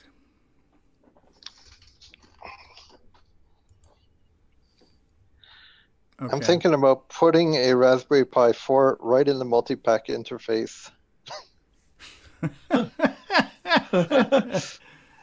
Okay. And uh, so yeah, I don't need a Coco 3. I could put a Raspberry Pi 4 in the multi-pack interface. And make a coco 3. Put a wireless key for Coco. Yeah. Hmm. So that's a project concept. Don't uh, email me for one of these. Okay. that is wild. Some weird, wild, wacky stuff there. Um, very cool, Mr. Dave. You're doing some cool stuff with the Raspberry Pi, augmenting the coco in ways that would take just all kinds of FPGAs and everything else. Um, Yeah, it's the That's best like thirty-five dollars Yeah. I ever spent. Absolutely. Now, who else was doing something with with the co- with the Raspberry Pi? Was it Frank Hogg was using the Raspberry Pi to like monitor Coco ROMs or something like that, or I forgot who it was in the in the Coco Pi group on Facebook. Some somebody is getting into the Coco Pi or getting into Raspberry Pis to interface with the Coco too. I think it was I think it was Frank I mean, Chris Burke. I don't Chris think Burke. Frank's Chris Burke. Sorry, Chris Burke. Yeah. So Chris Burke is doing something like that now too. So that's kind of neat that people are doing that. Uh, and speaking of Raspberry Pis, I'll just throw out there that we're going to have a nice uh, announcement next week about the Raspberry Pi Coco project, and I'll try to get Ron Klein on here to talk about that. So, so stay tuned for for more Coco Raspberry Pi stuff on next week's show. Uh, and David, how are we doing? Speaking of next week's show, how are we doing on your Moog Moog uh, friend? We lined up? Uh, for that? yeah. Actually, interesting that you mentioned that because um, I don't think he's on Discord. Uh, I did ask him about that. He sent me an email with a few with some information. But what I'm planning on doing is uh, you and Curtis and I'll uh, and and Martin, I'll uh, I'll set up a uh, a private message on Facebook where we can all we all four of us can touch base together. And, Okay. uh, and and plan things from there. I think that may be the best way to go. But as far as I know, it's it's all still a go ahead. Yeah, So, because I know Curtis was hoping to get a little bit of a bio and stuff like that, some information, so we can ask some intelligent, intelligent questions. Yes. yeah, that's So- what that's why I thought it'd be good for for us all to, to touch base by a private message or something like that. So I'll I'll set that up later on today. Okay. And, uh, Did anybody else have anything they wanted to update or share us share with us? I have two things I could mention. Okay, Tim Lindner. So MAME 221 that got released on May 19th has uh, an additional functionality for image tool. I added um, Dragon DOS support uh, so that you can import and export files from Dragon DOS disks. Excellent. Uh, yeah, very helpful for the Dragon community. Um, the other thing is I just posted a MCX 128 driver for MAME, and that should be seen in the next version. Okay, and then so that is going to. How does that tie into? Well, the MCX 128, as far as the hardware functions, is it also going to support MC like the DriveWire functionality? Yes. Okay. And how is that facilitated? Where is, is DriveWire still running on your real PC and it's just talking to it through like a Becker port or something? Or Yeah, I tested it with the PyDriveWire's MC support. So it runs uh, next to MAME on the same computer. okay, so you could run a DriveWire server on your real computer that's running MAME and feed Cocos and MC10s now, Yes. and emulated MC10. Okay, yes. that's very cool. Yep. Very very cool. And and and then you would not be subject to having to use the MC10 keyboard. Uh, no, you not. You could turn on the natural keyboard and and type um, type like normal people. wild. Yeah, but I do like I do like the graphics keys that you can type in from that keyboard and inject them into like print statements and basic and stuff. That is kind of cool.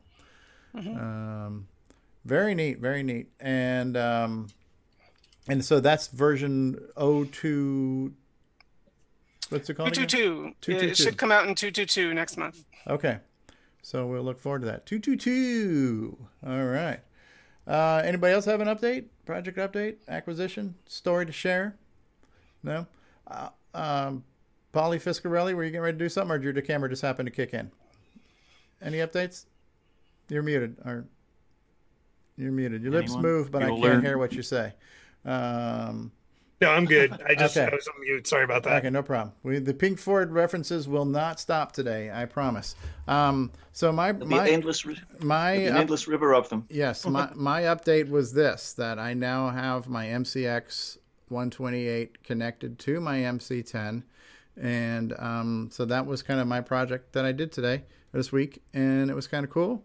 And I just, I'm looking at Ed Snyder's website right now on the zipsterzone.com and MCX 128s are available right now for $40 with the 3D printed case. And I know when I posted this video to Facebook, a few people are asking, is the MCX 128 available? According to the zipsterzone.com right now, not only is that available, but he's also got MC10 composite mods. So if you need to get some Ed Snyder goodness for your MC10, it's there on the zipsterzone.com. So check that out. I'm now looking forward to getting some composite mods and some memory upgrades on one of my MC10s. Um, be like all the cool kids. Uh, cool, cool, cool. What else? Anyone? Anyone? Have we done it? Have we beat? Have we beat this show to death? Are we done? Are we out of things to talk about? I guess I do have a, a little bit of a thing. Okay, right. I got my uh, my uh, Coco login going, so I can actually let's see, can I actually share a screen? That would be a question. We have the technology. If we can bring NASA to this program live, I'm pretty sure right? you can share we a screen. should be able to do this. Can I? Let's see. Share. I'll just share, and then if I bounce down here, did you follow me to an Ubuntu desktop? We have a terminal window right now. Home Rick. Okay, so let's run Minicom and uh, just kind of bang into NitrOS 9 here. Uh, and if I could type, I would log in with this totally bogus name and password. And so here my Ubuntu desktop is into NitrOS my 9 uh, level two. Look at that. This reminds me of work back in the day. And here, here you go with your uh, Beta 5 boot.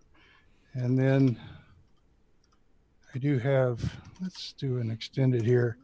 My very, very old floppy disk backup of H1, which I stuck into the thankfully provided uh, H1 image. And so here's stuff from 96 that I never thought I would see again running on an SD card in uh, Coco SDC. If, if, you, if you type PROC, it should list uh, what windows are on which ports too. Oh, yeah, here we go. So there you'll see Term is running the one main shell on his Coco itself, and then T2 he's logged into with the other programs that he's running on the terminal. Yeah, I've left an open console on the Coco in case the serial port runs awry or something. I can I can recover myself. Um, and then uh, I'm getting my old programs running, so we can run Dynastar and sort of do do do do do do in the fullness of time. Get the file and uh, let's see, re-enter it. I'm having to remember all my old commands again. And yes, this is, I have to remember the control key isn't where it's supposed to be next to the A, but it's way down here under the shift key so that I can move around. so basically I'm in pretty good shape. I've still got to fix the term command. You'll notice it's, it's drawing slowly and difficultly. Um, everything it does is being done the hard way. So it, it, it writes the whole screen, every screen. I can fix all of that, but, uh, I'm starting to get my thing together here. So that's interesting. I've also redrawn all of this in a modern program, the Fast 232 board and everything, just to kind of get my chops back up. So I've got modern net lists and things in place of my wonderfully hand drawn on vellum um, drafting pen examples from before. So Wow. anyway, that's that's about where I'm at this week. I'm starting. A quick, quick question for you, again. Rick. Have you managed to find your your latest 16550 drivers yet? Or are you still looking? I have binaries from version zero through version 16. I can't find, I think all I've got is from my shop machine. I had a big hard drive crash and I was trying to reconstruct it. And it seems like everything I've got is from the shop PC. So I've got lots and lots of binaries. I've got lots and lots of work stuff. I don't have any high level like disassemblies or anything really helpful. I, I can make the disassemblies. I just wonder if you like the one I you'd sent earlier. I think was four versions old. So if you have the Oh, latest one found, send it over. I believe 12B is the latest NitrOS version. Um, beyond that, what we've actually done was rip out things that weren't going to be in the final. So 16 is probably less than 12B. Oh, okay. Um, but but I'll I'll zip it all together and get it to you so you can kind of figure it out for yourself because you know much more than I about drivers. Okay. Sounds good. Neat. And then I'm I'm happy to help you get it working with uh, Mega Mini MPI when you get to that point when you get a, a disassembly that uh, that uh, one can read and understand what's going on in it. Yeah. That was for um, uh, Curtis. Yeah, no, I- I've got to make a Mega Mini MPI too, so I was definitely planning on doing that.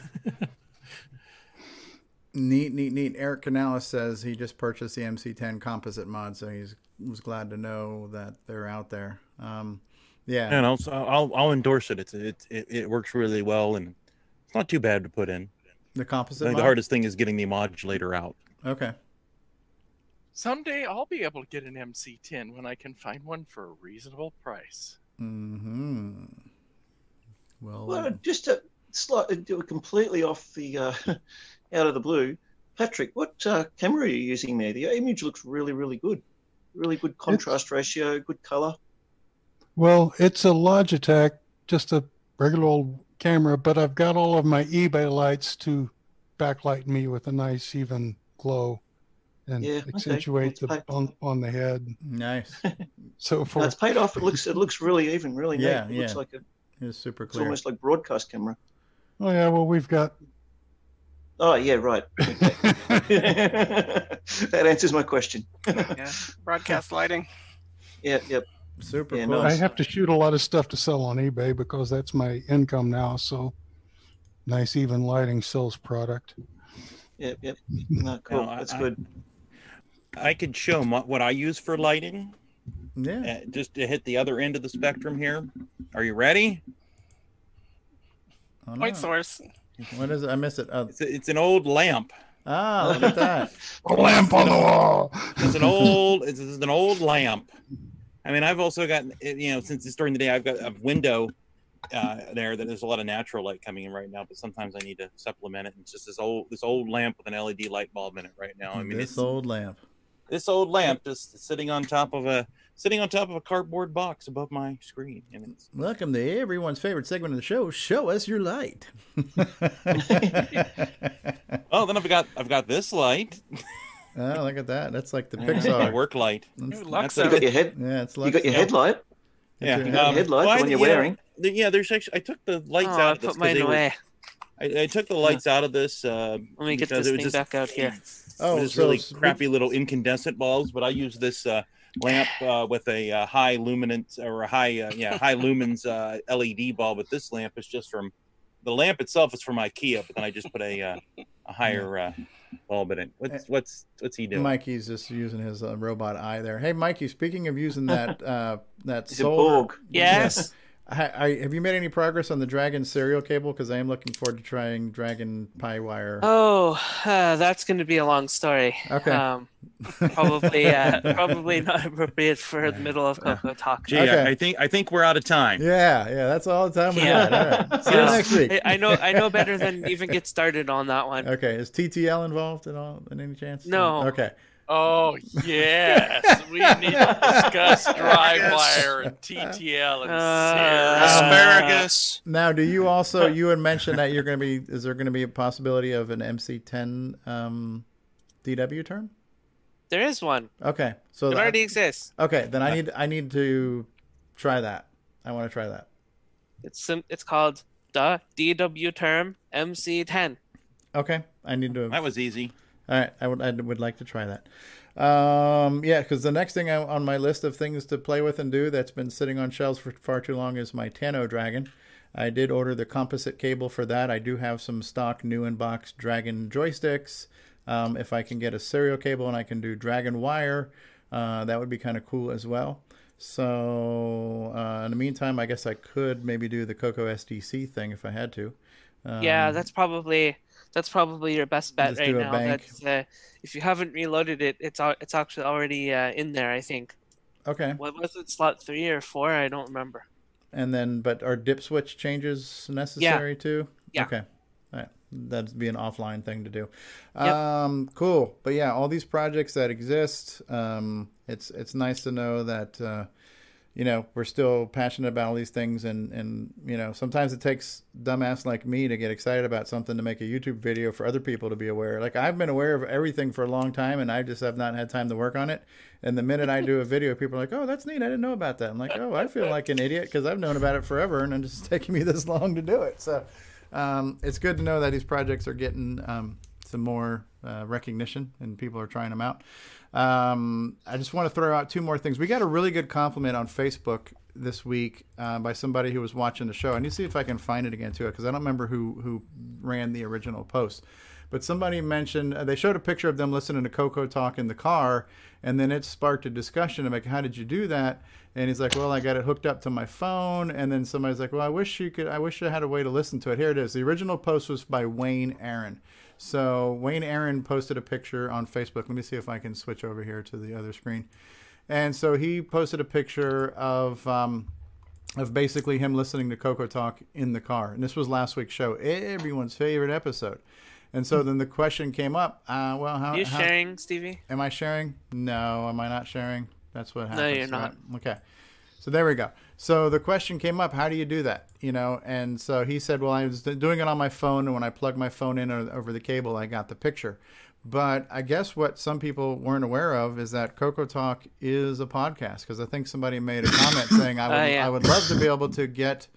Uh, I have not seen any RS feed at my podcast programs. I only knew about it from uh, YouTube. Well, we have been a podcast for, for many years, and so I just threw up a link to the Coco Talk website. So sometimes there's just things we take for granted. So the fact that we are a podcast, not only audibly but also visually, you can get us as a video podcast on iTunes, is also something you can do. And the idea there was when we went to iTunes, it's like, well, I, I was like, well, why do we want to throw this on iTunes when we're already on YouTube? And it was mentioned that, well, you know, some people don't have the bandwidth. And if you're commuting or you're doing this or you're doing that, it'd be nice to be able to just take it, and have it offline, and, and bring it with you. And so, so the video versions of our shows are replayable.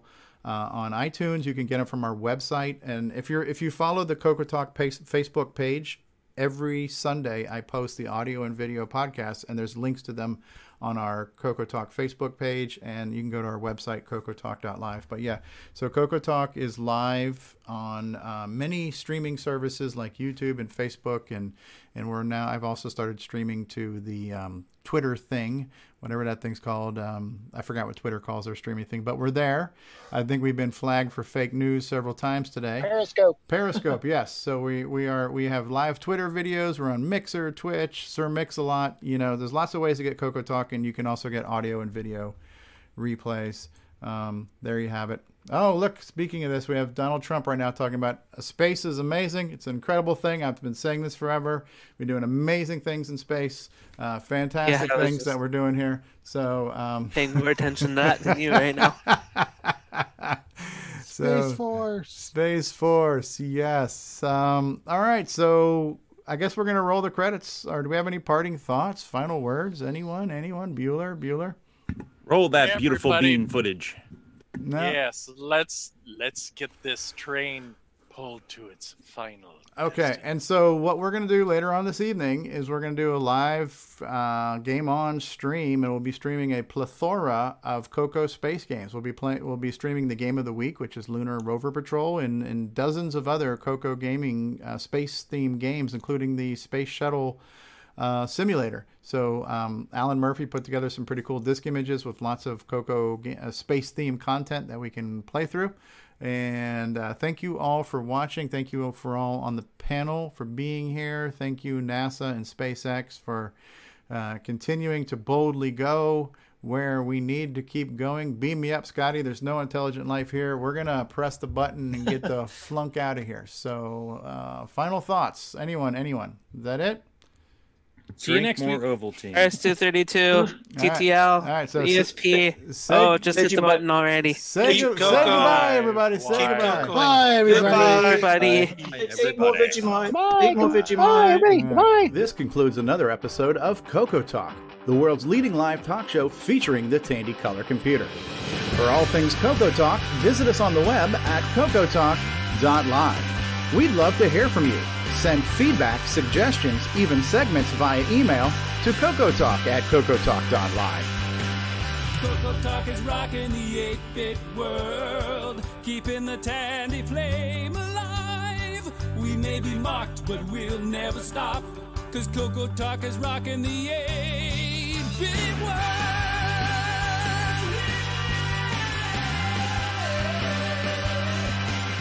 Consider supporting the show with a purchase of merchandise from our retro swag shop at 8bit256.com. If you'd like to become a patron of the show, click the Patreon link at our website at cocotalk.live. Coco Talk is rocking the 8 bit world, keeping the tandy flame alive. We may be mocked, but we'll never stop, cause Coco Talk is rocking the 8 bit world. Coco Talk would not exist without the community, its cast, crew, and contributors. Thanks go to Curtis Boyle, David Ladd, Mark Overholser, Grant Leedy, Bruce Moore, Nick Marentes, Ron Delvaux, Rick Adams, Jason Reicher, Richard Lorbieski, Jim Brain, Tom C., Rob Inman, Mark Bosley, Brian Joyce, Ken Reicher, David O'Connor, Brian Weasler, Terry Steggy, Nick Marotta, John Strong, and many more, especially to Steve Bjork for production suggestions and James Diffendaffer for making my head explode.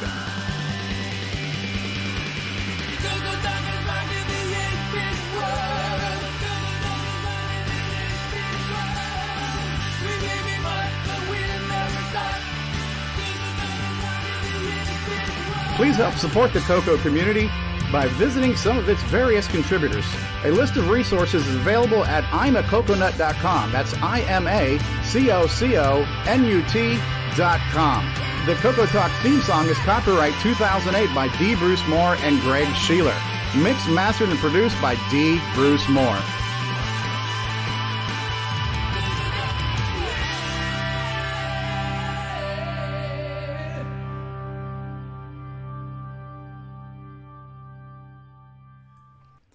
And seeing Terry Steen reminds me to remind you that no furniture was harmed during the making of this production. We're going to press the button, Frank. Say goodbye, everybody. Bye, everybody. Everybody. Everyone, have a great